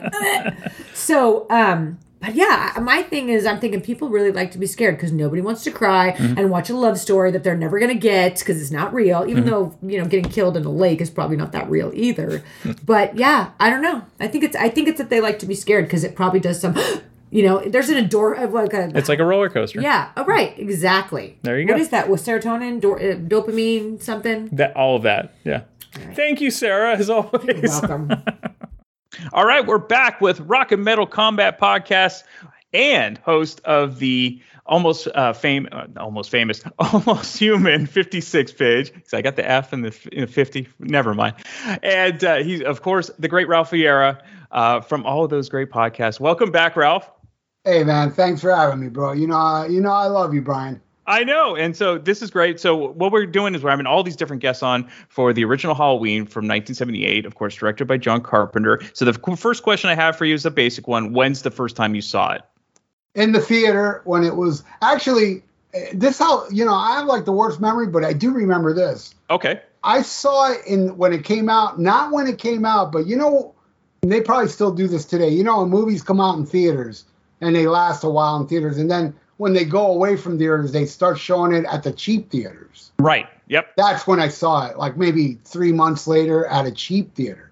Mhm. But yeah, that's I saw it in the theater maybe three, four months after its release. Okay. So the second run. Yeah, they used to be the second run theater. Yeah, that's when I saw it. Do you care about any of the sequels, the remakes, the reboots, and and what and what's your favorite if it's you know besides the first film? You know, I hated, hated Season of the Witch Mm, came okay. out.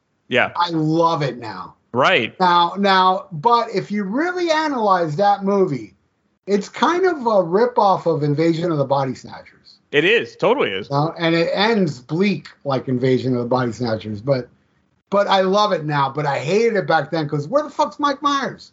Right. exactly. It would have been better just not to call it Halloween. They could have called it something else. You know. And I believe Halloween was supposed to be like that. Every Yeah. every movie was supposed to be different. You know, not about Mike Myers. Right, because Carpenter had already figured it out by that. Like he thought that you know everything was pretty much answered in that first film. So, Yeah.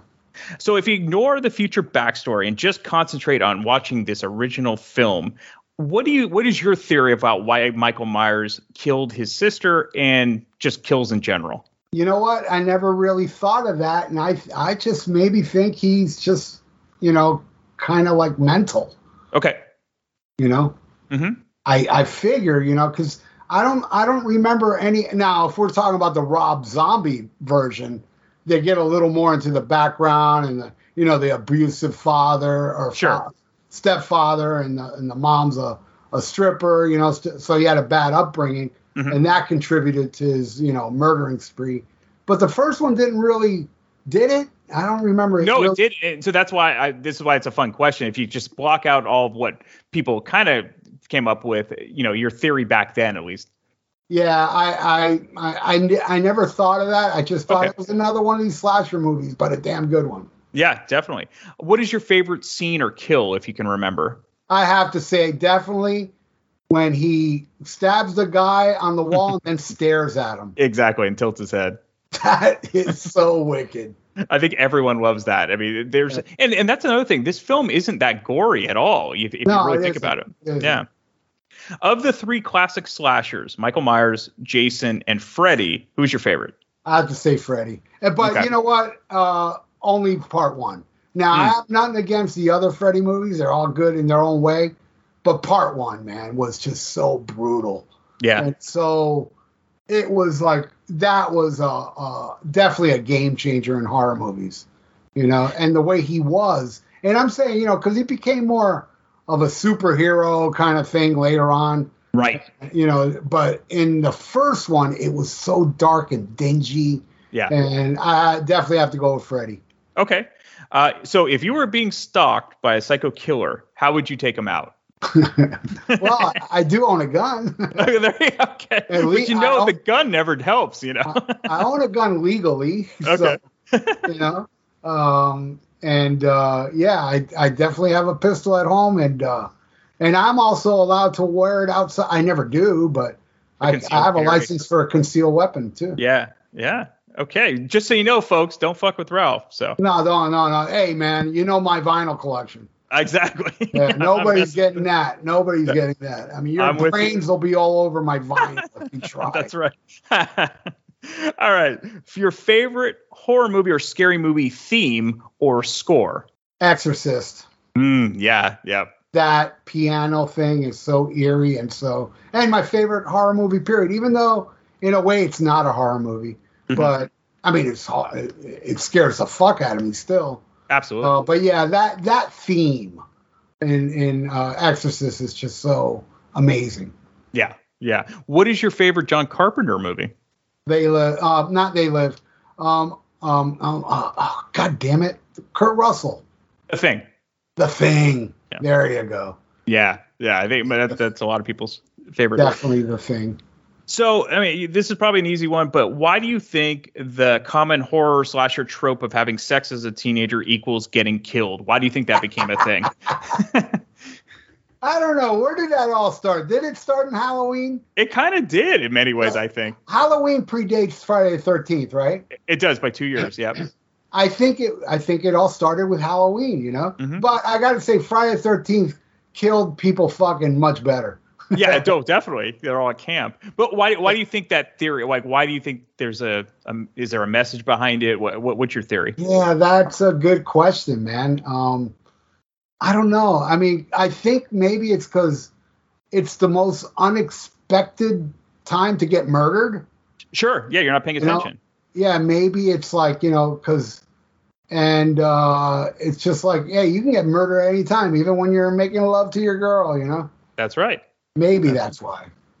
Um, okay, last question. Um, more than any other genre, I think this is obvious. I, horror kind of lends itself to countless sequels, uh, probably because of money. But besides money, why do you think that horror and these types of film have the most sequels? Because ideally, most of these endings should be wrapped up in, in the original film.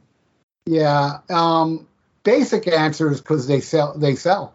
Yeah, You know, yeah. The the any movie that you know that's that's a box office you know like makes tons and tons of money. They're there to to make a sequel. Uh, Jaws is a great example. Sure. You know, Jaws. Uh, Steven Spielberg wanted nothing to do with it, and they're like, "Too bad. We're gonna get."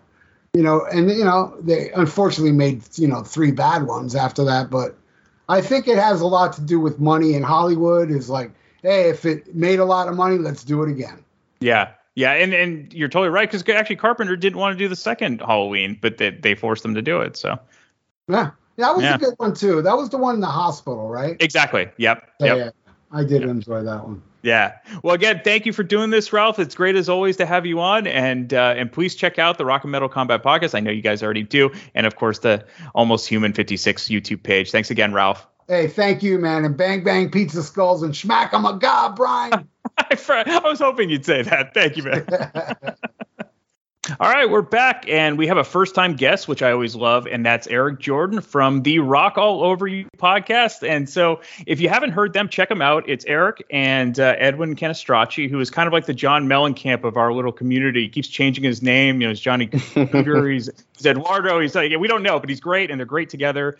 And uh, if you if you like Ralph and Ian from the Rock and Metal Combat podcast, you've already heard them on this particular episode. Uh, it's like kind of like an extension of that family, the Rock All Over You podcast, and so it's almost like the Jeffersons being a spinoff from All in the Family, if you will. So, welcome, Eric, and I know you're a huge horror fan, and uh, I know you're definitely looking forward to talking about the original Halloween from '78. So, welcome. Thank you, Brian. I'm glad to be on this show. I've been dying to be on your show for a while now, and uh, it's a perfect episode to be on. Absolutely. So we'll get right into it. So we have the stock questions I've been asking everyone, and everyone's had a little bit different take, except for a few questions. So this is why it's going to be fun. So, wh- when is the first time you saw the original film? So for Halloween, the original Halloween, it's one of those movies. Uh, I'm use a music uh, kind of analogy. It's like the Beatles, where I don't remember a time without it.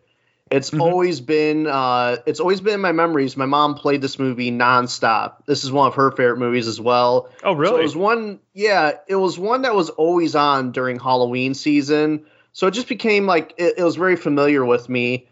Um, the first time, so like I always seen it, and she had like that Blockbuster Presents copy, the VHS with like the horrible cover on it. so I have very vivid memories. So I can't really even tell you the first time I saw it because it's just a movie that's always been a part of my life. And I you sent me your questions. There's is a question that kind of ties in with this one that I'll wait for Okay. later. But I'll tell you about the first time I saw it and it clicked that this is my favorite horror movie of all time. So when, Yeah. when we get to that question, I'll I'll go in a little bit more detail. So I'm curious. So was it an edited version because it came from Blockbuster? Like, did they edit anything, or did you know? Not that I know of. I don't think it was edited. Um, it was just it was one of those things like it was a blockbuster promotion. Uh, I mean, you can look it up online. I think it was Blockbuster had three VHS tapes like that, and there are three horror movies. One was Night of the Living Dead. One was Halloween, and I forget what the other one was, but it was just uh, it was like a custom like box art, and on the side like uh, not on the spine, but like on the side of the VHS front cover, it had like Blockbuster Presents. Hmm. I didn't notice anything different about it. I do know the made for TV version of this movie, they added some scenes, which is kind of interesting.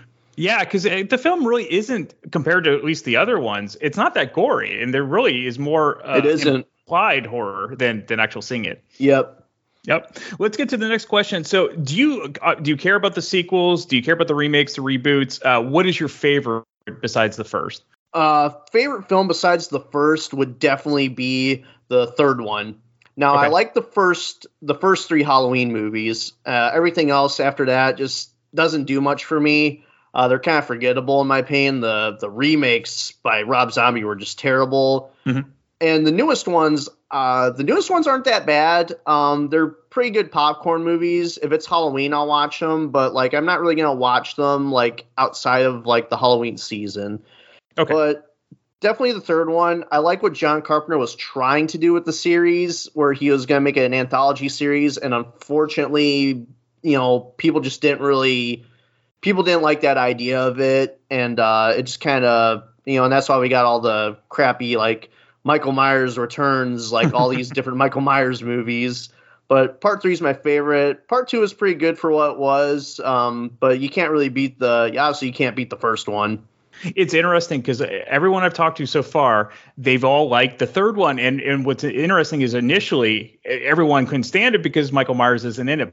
that was a movie where I judged it before I even saw it because as a kid, everyone talked about like, oh, it sucks because it doesn't have Michael Myers. Right. And I even remember I saw it on t like it was on TV when I was looking through the TV guide, uh, the TV guide channel, and I saw, ooh, Halloween three season witch. Let's see how bad it is.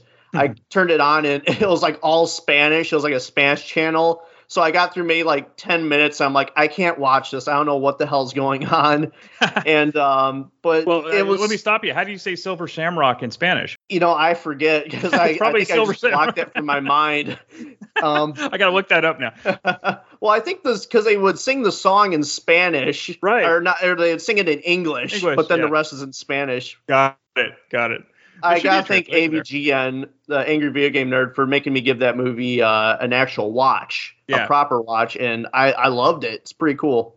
Oh yeah, definitely. Now looking back, it's it's actually very well done. So if you ignore the future backstory and only concentrate on what you saw from the original film, what is your theory about why Michael Myers killed his sister or kills in general? So just forget everything that came after. Just think about this one film. What's your theory? I mean, I think it's left best like as a mystery, like John Carpenter had it with the first movie. Mhm. Uh, and I mean, I guess all you can really assume is just there's something about this kid or the you know now adult Michael Myers. There's something about him that's just it's pure evil, and you can't really explain it. And I think that's what made him so terrifying in that first movie is that you don't know what is like what's motivating him why he's so invincible why he seems to be everywhere. It's just so scary because you mm-hmm. don't know. And that's where i feel rob zombie too his re his remake kind of failed was they gave too much backstory. And i get he was trying to do something different. I gotta commend him for that but it just it doesn't work because the whole the whole thing with Michael Myers that makes him so great is the mystery and not knowing. And John Carpenter is really good at doing that with a lot of his movies of not giving you every little bit of information and not knowing everything. It really adds to it. It really makes you think a lot. And I think that's what makes a good movie. Agreed. Uh, so what is your? This one is pretty much the same across the board. But what's your favorite scene or kill? So this is when I was talking about, you know, the first time I uh, saw it. This question kind of ties in with that. Okay. This the first time I saw it and it like really clicked that this is my favorite movie. I forget how old I was. I think I was in like my last year of elementary school, so maybe fifth grade. My mom had this movie on, and I was uh, my friend was over. He was hanging out, and we were watching this movie together, and we just had the best time watching it. We're just watching it. We're getting so into it. We're like laughing at parts that are funny. We're like you know freaking out like these parts where he you know with all these kills.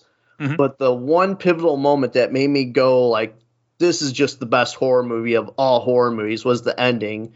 That ending when you see Sam, you see those kids running out scared. Jamie Lee Curtis is trying to fight off Michael Myers, and you see Sam Loomis run into the house because he sees the kids screaming. He knows where Michael Myers is, and he just shoots him six times. Falls down, and you think it's all over. He goes to comfort Jamie Lee Curtis, and there's something in his eyes, like there's just something in his eyes, like he doesn't look relieved at all he doesn't look panicked. There's just something about him, like that look in his eyes, and he looks over the balcony. Michael Myers is gone, right? And then they just shoot to every area that he's been at that night, and it just ends. That's what made I love that that whole feeling of like he's still out there. For all you know, who knows? He could have stood up, had that last bit of adrenaline before he died. Right. He walked over a little to another house and then passed out and died, or he could still be out there. It's that that uneasy feeling it leaves you with like he's still out there those kids are still running outside and like the fact that sam loomis he just he knew like you could just tell like he doesn't even have to say a word he knew you could tell by the look in his eyes he knew that was going to happen it just leaves you an uneasy feeling and mm-hmm. to me that's just genius that's my favorite scene is that ending because it that's what separates it from any other horror movie in my mind yeah, and it's up to you to figure out what happens. I think Yep. that's always a great ending, and you're the first to, to list that. So great job, Eric. All right, uh, we'll go to we'll go to the next one of the three classic slashers: Michael Myers, Jason, and Freddy. Who's your favorite? Uh, Jason Voorhees. Okay. I think I, I did a when I was doing my Metal Dungeon podcast where Edwin joined and we changed the name and uh, Mhm. the whole kind of thing with it. We actually did like kind of a Halloween episode where we talked about all the Friday the Thirteenths. Right. And I've always said Halloween's the best horror movie, and then like Friday the Thirteenth also like the best movies there. The best movies in that series are better than like the best Friday the Thirteenth. But Friday the Thirteenth to me was always more consistent. And Jason Voorhees is just my favorite. I just love his look, and I'm a big hockey fan, so of course I love the hockey mask. When I was a kid going to Blockbuster, those VHS covers like just always got my eye because they always had the hockey mask, and I love those old school like 70s, early 80s like fiberglass masks that goalies wore. Yeah. Um, and like the goalies too, they would sometimes paint them to make them look creepy. They put skeletons and whatnot on them, and uh, they they didn't offer any protection. I'll tell you that. Any hockey fan will say that. But uh, the, I love those old school goalie masks. I love Jason. I think he's just great. Um, there's just something about him that I always appealed to me. So he's definitely my favorite. Okay, great. So if you were being stalked by a psycho killer, how would you take him out? And I know you're you're in great shape, so this is gonna be, this is going to be a good answer. So how how would you take him out? So I would probably I'd probably be a little dirty and I would actually kick them in the nuts. Um, I feel like no one move. tries that. I feel like no one tries it enough. so that would be my that would be my goal. if Okay. I'm like fighting for my life, I'm gonna play dirty because it's my life on the line. You, you and Poison play dirty, kick them in the nuts. All right. So, all right. What, what's your favorite horror movie or scary movie theme song, or or Ooh. score? Man, I mean, we're talking about John Carpenter, you Yeah. know, with this one. I mean, man, you could just pick uh, any John Carpenter score. He's brilliant, but I'm going to give two. I'm going to give one John Carpenter, and I'm going to give another one that I really Sure. do love that's non John Carpenter.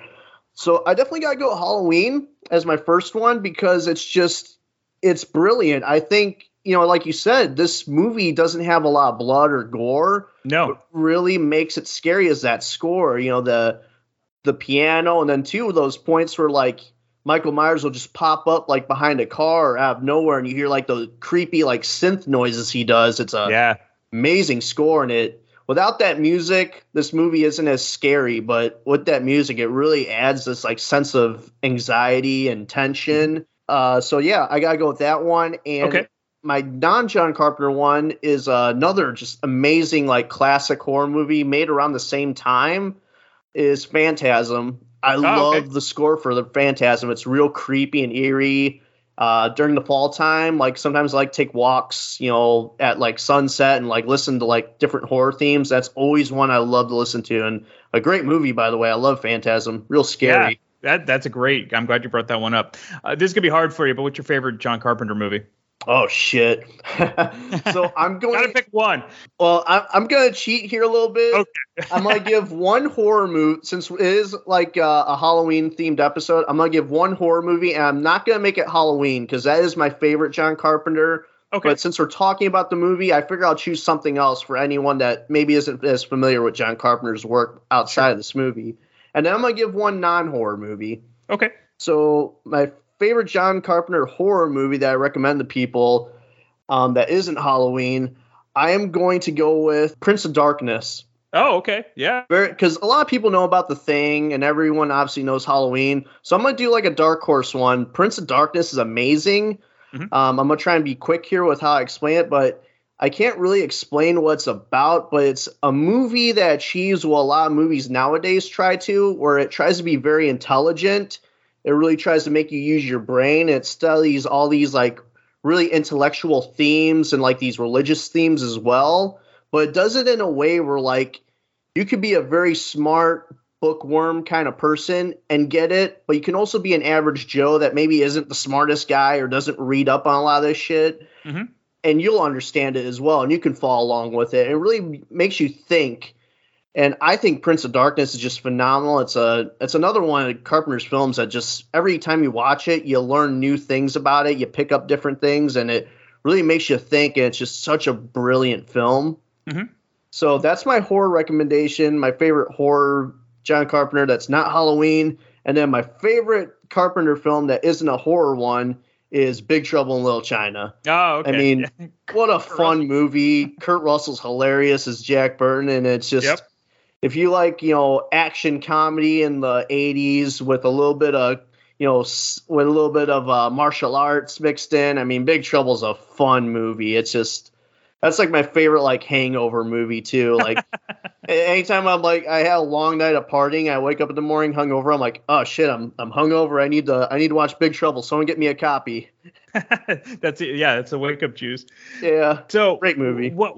Why do you think uh, the common horror movie um, trope, slasher especially, of having sex as a teenager equals getting killed? Why did that become a thing? What's your theory?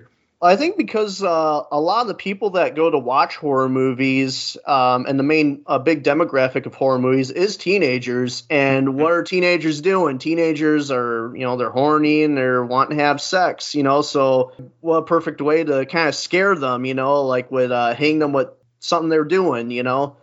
Uh, I think that's why. And and then too, you know, horror movies they they like to show, you know, boobs and sex and whatnot uh, because they know they're going to get a lot of like you know pre-teens and teens to see these movies. May not so much anymore. Pre-internet, definitely, definitely. Pre-internet, definitely. Uh, I, I was going to say like not so much maybe anymore, but pre-internet. Yeah. I mean, sometimes that was the closest thing you could get to seeing like you know to like a, a young boy seeing some boobs. You know, absolutely. I mean, Skinamax basically stayed in business. I think because of that. so. Yeah, but I think that's why, yep. man, because it's just uh, you know you're that's your biggest demographic is teens, and what are teens doing? Having sure. sex. So that's, that's the right. best way to or, scare them. So, last question. Uh, more than any other genre, horror lends itself to just countless sequels. And uh, maybe the answer is obvious, um, but especially where most of these endings, except for Halloween, the, the endings are pretty much wrapped up. So, why do you think horror, more than anything, leads to countless sequels? Well, definitely money. yep. But yep. um, but I mean that's a movie franchise. But I think because you know horror in movies is like the the heavy metal is to music. It's mm-hmm. one of those things. It's like the fan base for horror movies is like different than any other fan base. They're like the most loyal, most craziest. Where it's like people who are a fan of horror movies, it's like more than just a movie genre they enjoy. It's like a lifestyle almost, and that's how like like how heavy metal is with music. It seems like people that love heavy metal are different than fans of our genres. It's like a lifestyle to them. Horror yeah. is so big, and there's just such a big market for it. I think that's why there's sequels, and even like the worst sequels you can think of to some of these horror franchises, people still find some enjoyment out of it, even if it's just the fact that oh man, the sequel is so bad, like you need to see it. It's just so terrible. it's just there's something about it. It's just got such a loyal like following to it.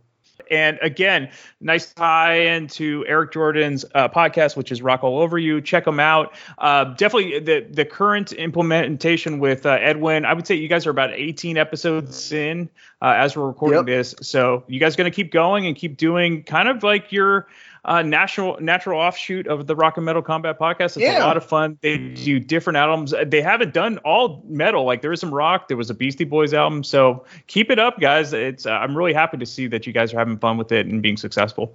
I appreciate it, my friend. Uh, we love doing it, and uh, yeah, we, and actually, we may be doing a non-music episode for Halloween. Uh, we maybe uh, have around this time the ups, this episode comes out. We may have a episode where we just talk about horror. We're gonna talk about Okay. our memories of certain horror movies. So hopefully that'll Cool. be out. E- Excellent. Probably around the same time as this. And again, thank you, Eric, and uh, definitely look forward Appreciate to having it. you on again. Yep. Oh, was great being on. Thank you, Brian. Okay, we are back, and we have another first-time guest, which is always a lot of fun. It's Mark Alden Taylor from the Freeform Rock podcast. He also has a great YouTube show uh, called the Mark and Jerry BS Sessions, and he also has a radio show called the Freeform Rock Show, which is on thatmetalstation.com. Should sound very familiar because I'm on that. Metal Mike's on that, and uh, it's on every Tuesday night uh, from 9 p.m. Eastern Time all the way till he wants to end. So, welcome, Mark. Hey, thank you. Nice being on here for once. I know. Well, you, you should enjoy this. This is a this is gonna be a fun one, and it's a nice mishmash of um, guests on this one. And uh, so well, I gave you the the set questions. I'm asking everyone the same questions. We've had pretty much you know different answers for each one, except for one question. So it'll be interesting how this goes. So the the first question is, when's the first time you actually remember seeing the film? Uh, I think it was on cable. I didn't see it in the movies. I saw a lot of horror movies back in the day because my mom would take me to all these movies that scare the fuck out. Of, oh, sorry, scare the crap out of me. And you can uh, swear, Mark. We'll get this out of the way. You can say whatever you want, Mark. It's okay. Because you're not. I also know you're not rip roaring drunk, so I think that you'll you'll keep the swearing to a minimum. I think. oh, too. oh yeah, I didn't drink. Yeah, I'm sober. We're good. We're good. Okay. So so your mom was a big horror movie fan. I guess so because I saw Death Ship. I saw all like Orca and all these horror movies back in the drive-in back in the day in the 70s. So Yeah. Do you remember enjoying it immediately, or was it something that kind of um, you know over time it, became more of a, a, a favorite for you? Well, it, it scared me because horror all movies always these horror movies always scare me, but I kept watching them because they I thought they were cool and it was on HBO or whatever channel we had back then, and I just watched anything because they showed the same movies over and over and over back then, so there no way you could get away from it. So I, I watched it because I had nothing to do because if you didn't go on cable, you had four channels. That's exactly right. And actually, it was a better time in many ways because you would give something a chance that you normally wouldn't. Yeah. So, do do you care about any of the sequels, the remakes, the reboots? I mean, I'm assuming that the original from '78 is your favorite, but I don't know. What what is you know? Do you care about the sequels? I, I do like the Rob Zombie ones. Uh, they're not that as good. They're just cheesy fun for me. But um, the second one I think is the best one, and then the the third one is kind of cool how it goes away from the canon. So it, I like those two So, why is the second one your favorite? Because it, it continues the story from the first one because the first one wasn't over. you had Right. to watch w- what happened. Do you like that the first one had an ambiguous ending, or do you? I mean, obviously led up to that sequel, but uh, you know, how do, how do you feel about, or do you think they should have just left it as is? I think they should have continued it because that would have pissed me off if I because Michael was gone. Right. Where the hell did Michael go? You know. Yeah. Well, okay. So let's ignore all of the future, what happens and whatnot. Just concentrate on the first film. Why do you think that Michael Myers, you know, killed his sister in the beginning, and why do you think he just kills in general? maybe he was jealous of his sister getting attention. I have no idea because it seems like Michael was pushed away. Mhm. Like, oh, Michael's here, you know, whatever, you know. And they never gave him any attention, and he goes up there and kills her after she has sex. right. Yeah. So I don't know. Maybe he felt ostracized from his family because they look like they didn't really care about him. Yeah, that's a good theory. I don't. I don't actually. I don't know if anyone's ever said that one before. So good job, Mark. What's your favorite kill or scene in the film? Uh, I, like the first one where he kills his sister, and and then he just comes outside holding the knife like nothing. He just looks numb. It just like it didn't mean anything to him. He just came outside, held the knife up, and it was like, whoa, this kid didn't really care that he what he just did. Right. He didn't have no remorse and no regret on it. It, it was it was. I thought that was killer to start the the series up from that. It Well, just definitely- looks like he's pure evil. Absolutely, and it definitely set the tone for the film because that's how it kind of went after that. Okay, Yeah. of the three classic slashers, you know, of course, Michael Myers, Jason, and Freddy. Who's your favorite, Freddy Krueger. and why? Because you can't get away from him. you can't get away from the guy. He- He's probably he the most superhero of them, I would say. Yeah, he controls your dreams. He could control any setting in your dreams. It's like you try to, you think you're away, you think you killed him. Nope, he's back. So he's your favorite character, but film wise, do you of the three films, which franchise do you like the most? I, I like, uh, I like Friday the Thirteenth. Okay. The first three. Yeah. Okay. So if you were being stalked by a psycho killer, how would you take them out? Okay, this is this is what I've always thought of. I'm going. they shoot him, they stab them, they do this. You know, like in the first Friday the Thirteenth, they cut off the mom's head. Right. Why did Why don't they cut off their head? They're dead. They're gone. They can't they can't reimpose their head back on their body.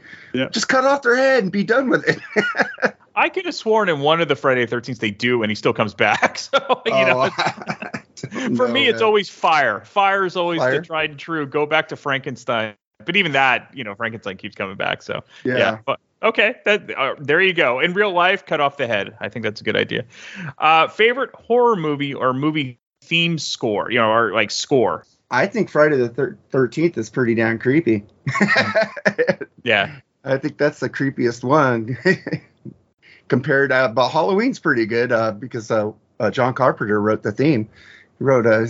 He's very- he's a musical genius if people think about it. But I like the Friday the Thirteenth score the best. And, the, and that's the thing about Carpenter. He does everything. Like he writes the films, he does the score, he directs. He can pretty much do everything.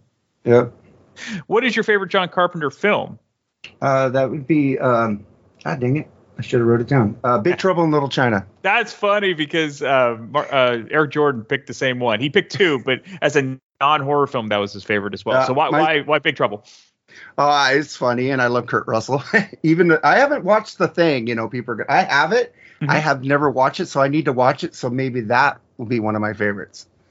I, a lot of people love that. You should actually watch the original and the uh, remake. They're completely different, obviously different tone. Um, but yeah, I think you'll you'll appreciate both of them because they they obviously um, Carpenter was inspired by the original.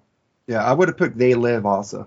yeah, yeah, that's great. That's that's a very good one. Yeah. All right, so obviously we kind of uh, alluded to this from the beginning. Uh, why do you think the common horror slasher trope of having sex as a teenager it, it becomes you know they end up getting the first killed? Why do you think that became a thing in horror films?